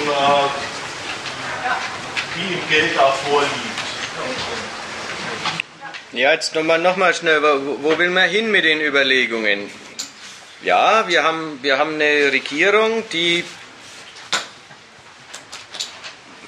oder eine Verfassung, eine ganze Gesellschaftsordnung, die verpflichtet alle Menschen darauf, Geld zu verdienen, weil anders kann man nicht leben. Und jeder soll es nehmen als Geld, ist das Mittel des Lebensunterhalts. Und ich meine, in dem Sinn habe ich jetzt den Beitrag verstanden. Und dabei ist, wenn man näher hinschaut, kommt raus, Geld ist nicht das Mittel des Lebensunterhalts, sondern Geld ist gesellschaftliche Macht als Gegenstand. Geld ist gesellschaftliche Macht für sich und als solche ist sie nicht das Mittel des Lebens und des besseren Lebens, sondern als solche macht sie umgekehrt, die Macht des Geldes, von sich alles abhängig. Alles, was an Leben gelingt, gelingt, wenn man Geld verdient hat. Und dann muss dem Geld und denen, die das Geld besitzen, erst ihr Recht werden, damit alle anderen irgendwas abkriegen. Also so habe ich jetzt den Beitrag verstanden mit dem, dass da das Geld zwischentritt. Das tritt zwischen das Bedürfnis und die Leistung. Und dann ist aber nicht das Geld der Vermittler zwischen beiden, wie man sich so denkt, sondern dann ist Geld die selbstständige Macht dazwischen und ja, und das ist eine Ausdrucksweise, eine abstrakte Ausdrucksweise für Kapitalismus. In dieser Ordnung bestimmt das Geld über die Bedürfnisse und nicht umgekehrt.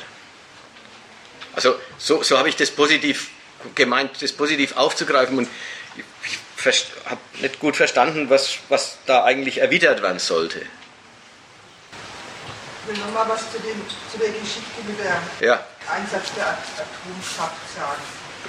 Also die Äußerung war, oder der Widerspruch, der da festgestellt wurde, war, jetzt machen sich doch Merkel und Konsorten Gedanken, ganz viele Gedanken über die Sache. Und trotzdem setzen sie es ein. Und das sieht sie als Problem. Ich glaube, man muss die Sache anders besprechen. Diese ganzen Kenntnisse, technologischen Kenntnisse über den Prozess, was man machen muss, damit nicht dauernd ein GAU oder Super-GAU passiert. Die macht man sich nur deswegen, weil man sie einsetzen will.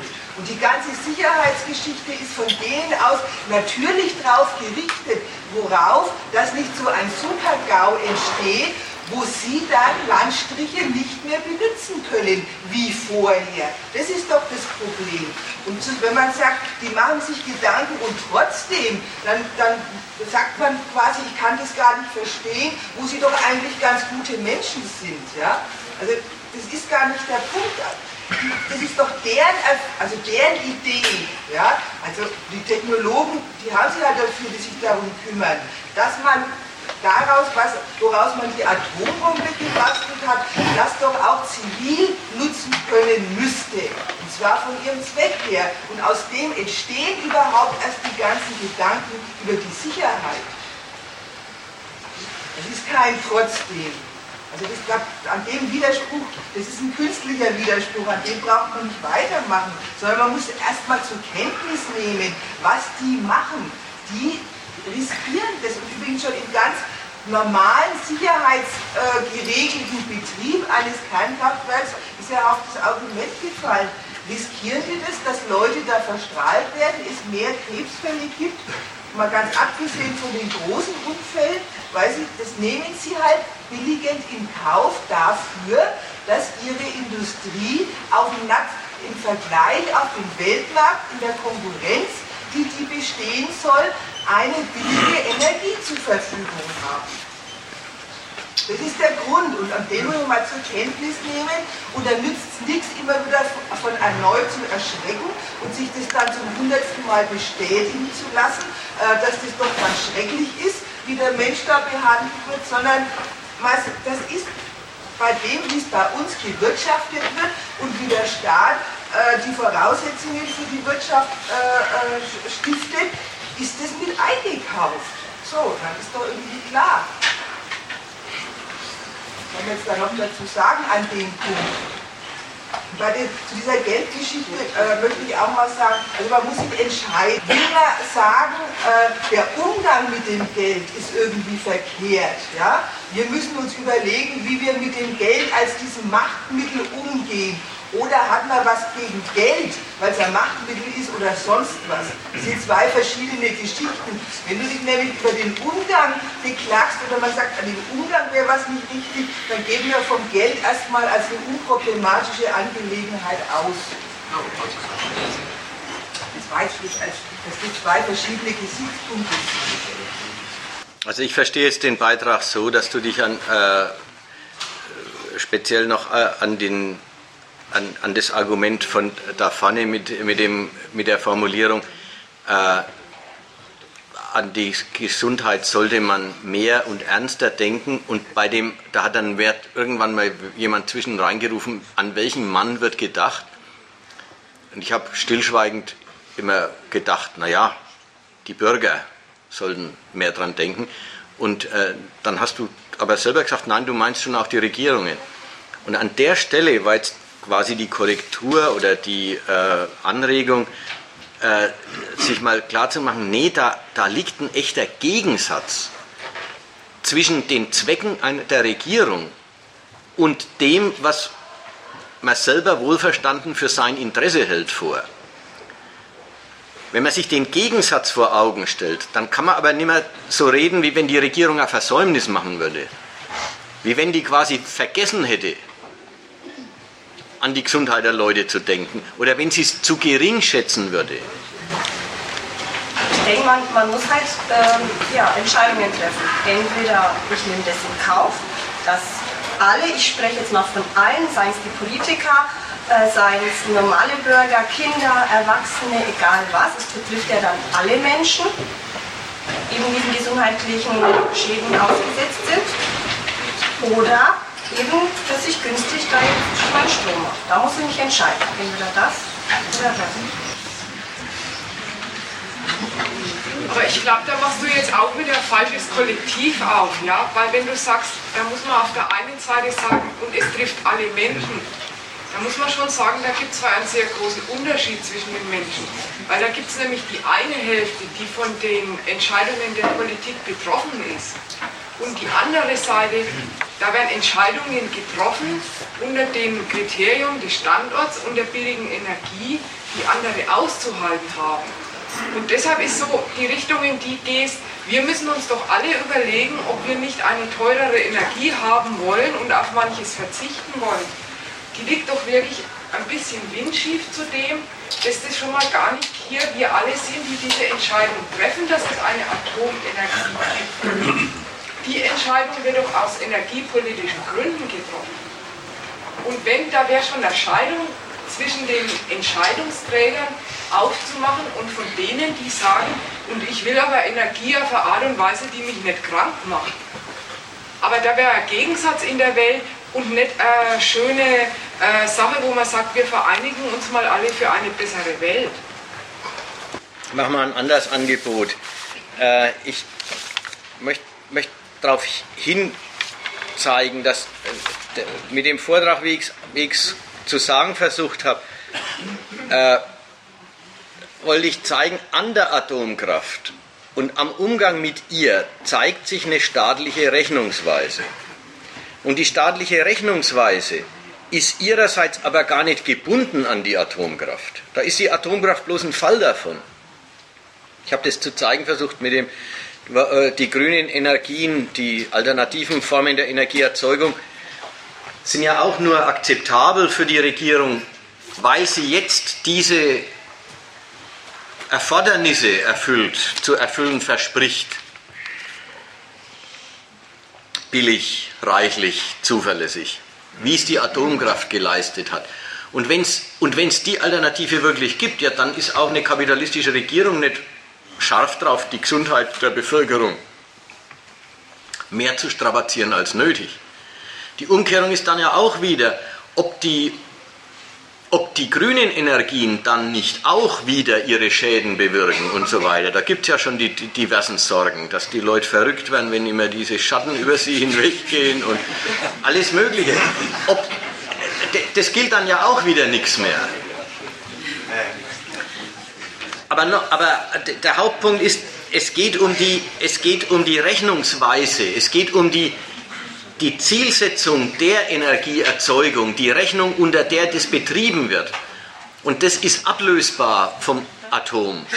Ich will es deswegen zeigen, weil ich habe ein bisschen Flugblätter zu dem Ereignis Fukushima und dem Protest dagegen. In den Tagen und Wochen danach hat es ja ein paar Demos gegeben. Da habe ich so ein paar Flugblätter mir angeschaut und da gibt es zum Beispiel eins, das geht vorwärts und rückwärts so. Das heißt, Kapitalismus tötet, Ausrufezeichen, und direkt danach für eine andere Energiepolitik. Und da möchte ich mal darauf hinweisen, die Kombination geht nicht. Ja, also Leute schreiben, Kapitalismus tötet und danach für eine andere Energiepolitik. Das hat so den Ton, Kapitalismus ist das Schlimmste, Kapitalismus bringt die Leute um. Ich meine schon, den Satz kann man vertreten, auch wenn es ein wenig ein hoher Ton ist und wenn er ein bisschen Ich meine, es gibt ja schon was unterhalb vom Töten, was man auch kritikwürdig finden kann. Aber egal. Kapitalismus tötet und danach sagen, ich bin für grüne Energieerzeugung. Also dann, aber Kapitalismus mit Windrädern ist in Ordnung. Ja, also entweder oder. Entweder man meint die erste Hälfte ernst, dann kann Kapitalismus mit Windrädern nicht die Antwort sein. Oder man meint doch, man war überhaupt bloß gegen eine ungute Energieerzeugung und ist für Windräder. Ja, dann dürfen wir vorne nicht Kapitalismus hinschreiben, weil dann hat man sowieso eigentlich eine ganz andere Ursache seines Ärgers gehabt, als dass es die Wirtschaftsweise wäre. Was also der Satz leistet, ist eine Verknüpfung von zwei Sachen, die so überhaupt nicht zusammengehen. Kapitalismus tötet durch eine unnötig verkehrte Energiepolitik. Kapitalismus müsste gar nicht töten, wenn er Windräder anwenden würde. Das Gleiche, also es soll nochmal zurückgehen auf, ja, in der Energieerzeugung und in der Atomkraft und in den Gefahren, die jetzt halt in Japan auch Wirklichkeiten geworden sind, in den Gefahren drückt sich die Rücksichtslosigkeit dieser Rechnung der Energieerzeugung gegenüber den Bürgern und auch gegenüber ihrer Gesundheit aus. Aber das, wo ich dagegen stänkern will, ist die Rechnungsweise und nicht die ersetzbare Form der Energieerzeugung. Die Welt wird nicht grundsätzlich anders, wenn die Bundesrepublik ihren Strom mit Photovoltaik und Windrädern herstellt. Also vielleicht hat das nochmal zur Klarstellung der Zielrichtung getaugt, dass man ganz so Verknüpfungen liest. Da wollen Leute ganz grundsätzlich und radikal sein und haben aber einen Stoff, der was ganz Enges, Spezielles bloß ist. Und das passt nicht, so kann man es nicht machen jedenfalls. Gut, kann man das als Schlusswort... Den Beitrag eher so verstanden, dass es eine Frage ist, ob wir die richtigen Werte in der Abwägung berücksichtigt werden. War auch im Argument drin, ja. Ich denke auch, dass da ein bisschen länger Missverständnis ist, aber ich glaube, das wird jetzt... Aber das, was willst du dazu sagen zu den Werten? Ja, dass der letzte Punkt, den du ausgeführt hast, sagt, dass da weniger eine Frage von Werten ist, wo man sich dann dahinter stellt oder nicht und dann sortieren sich gute und böse Menschen, sondern dass es eine Rechnungsweise ist, die ja auch ihre Nutznießer hat, wenn sie auf der anderen Seite Opfer produziert. Deswegen meine ich, ist das mit der Wertedebatte eine schiefe Optik auf die Fragen, die da anstehen, weil man merkt ja schon, man kann nicht einfach sagen, das hat ja die Atombewegung auch vorgeführt, man kann dieses Nein, danke nicht sagen, aus der Kirche kann ich austreten, aus der Atomkraft nicht.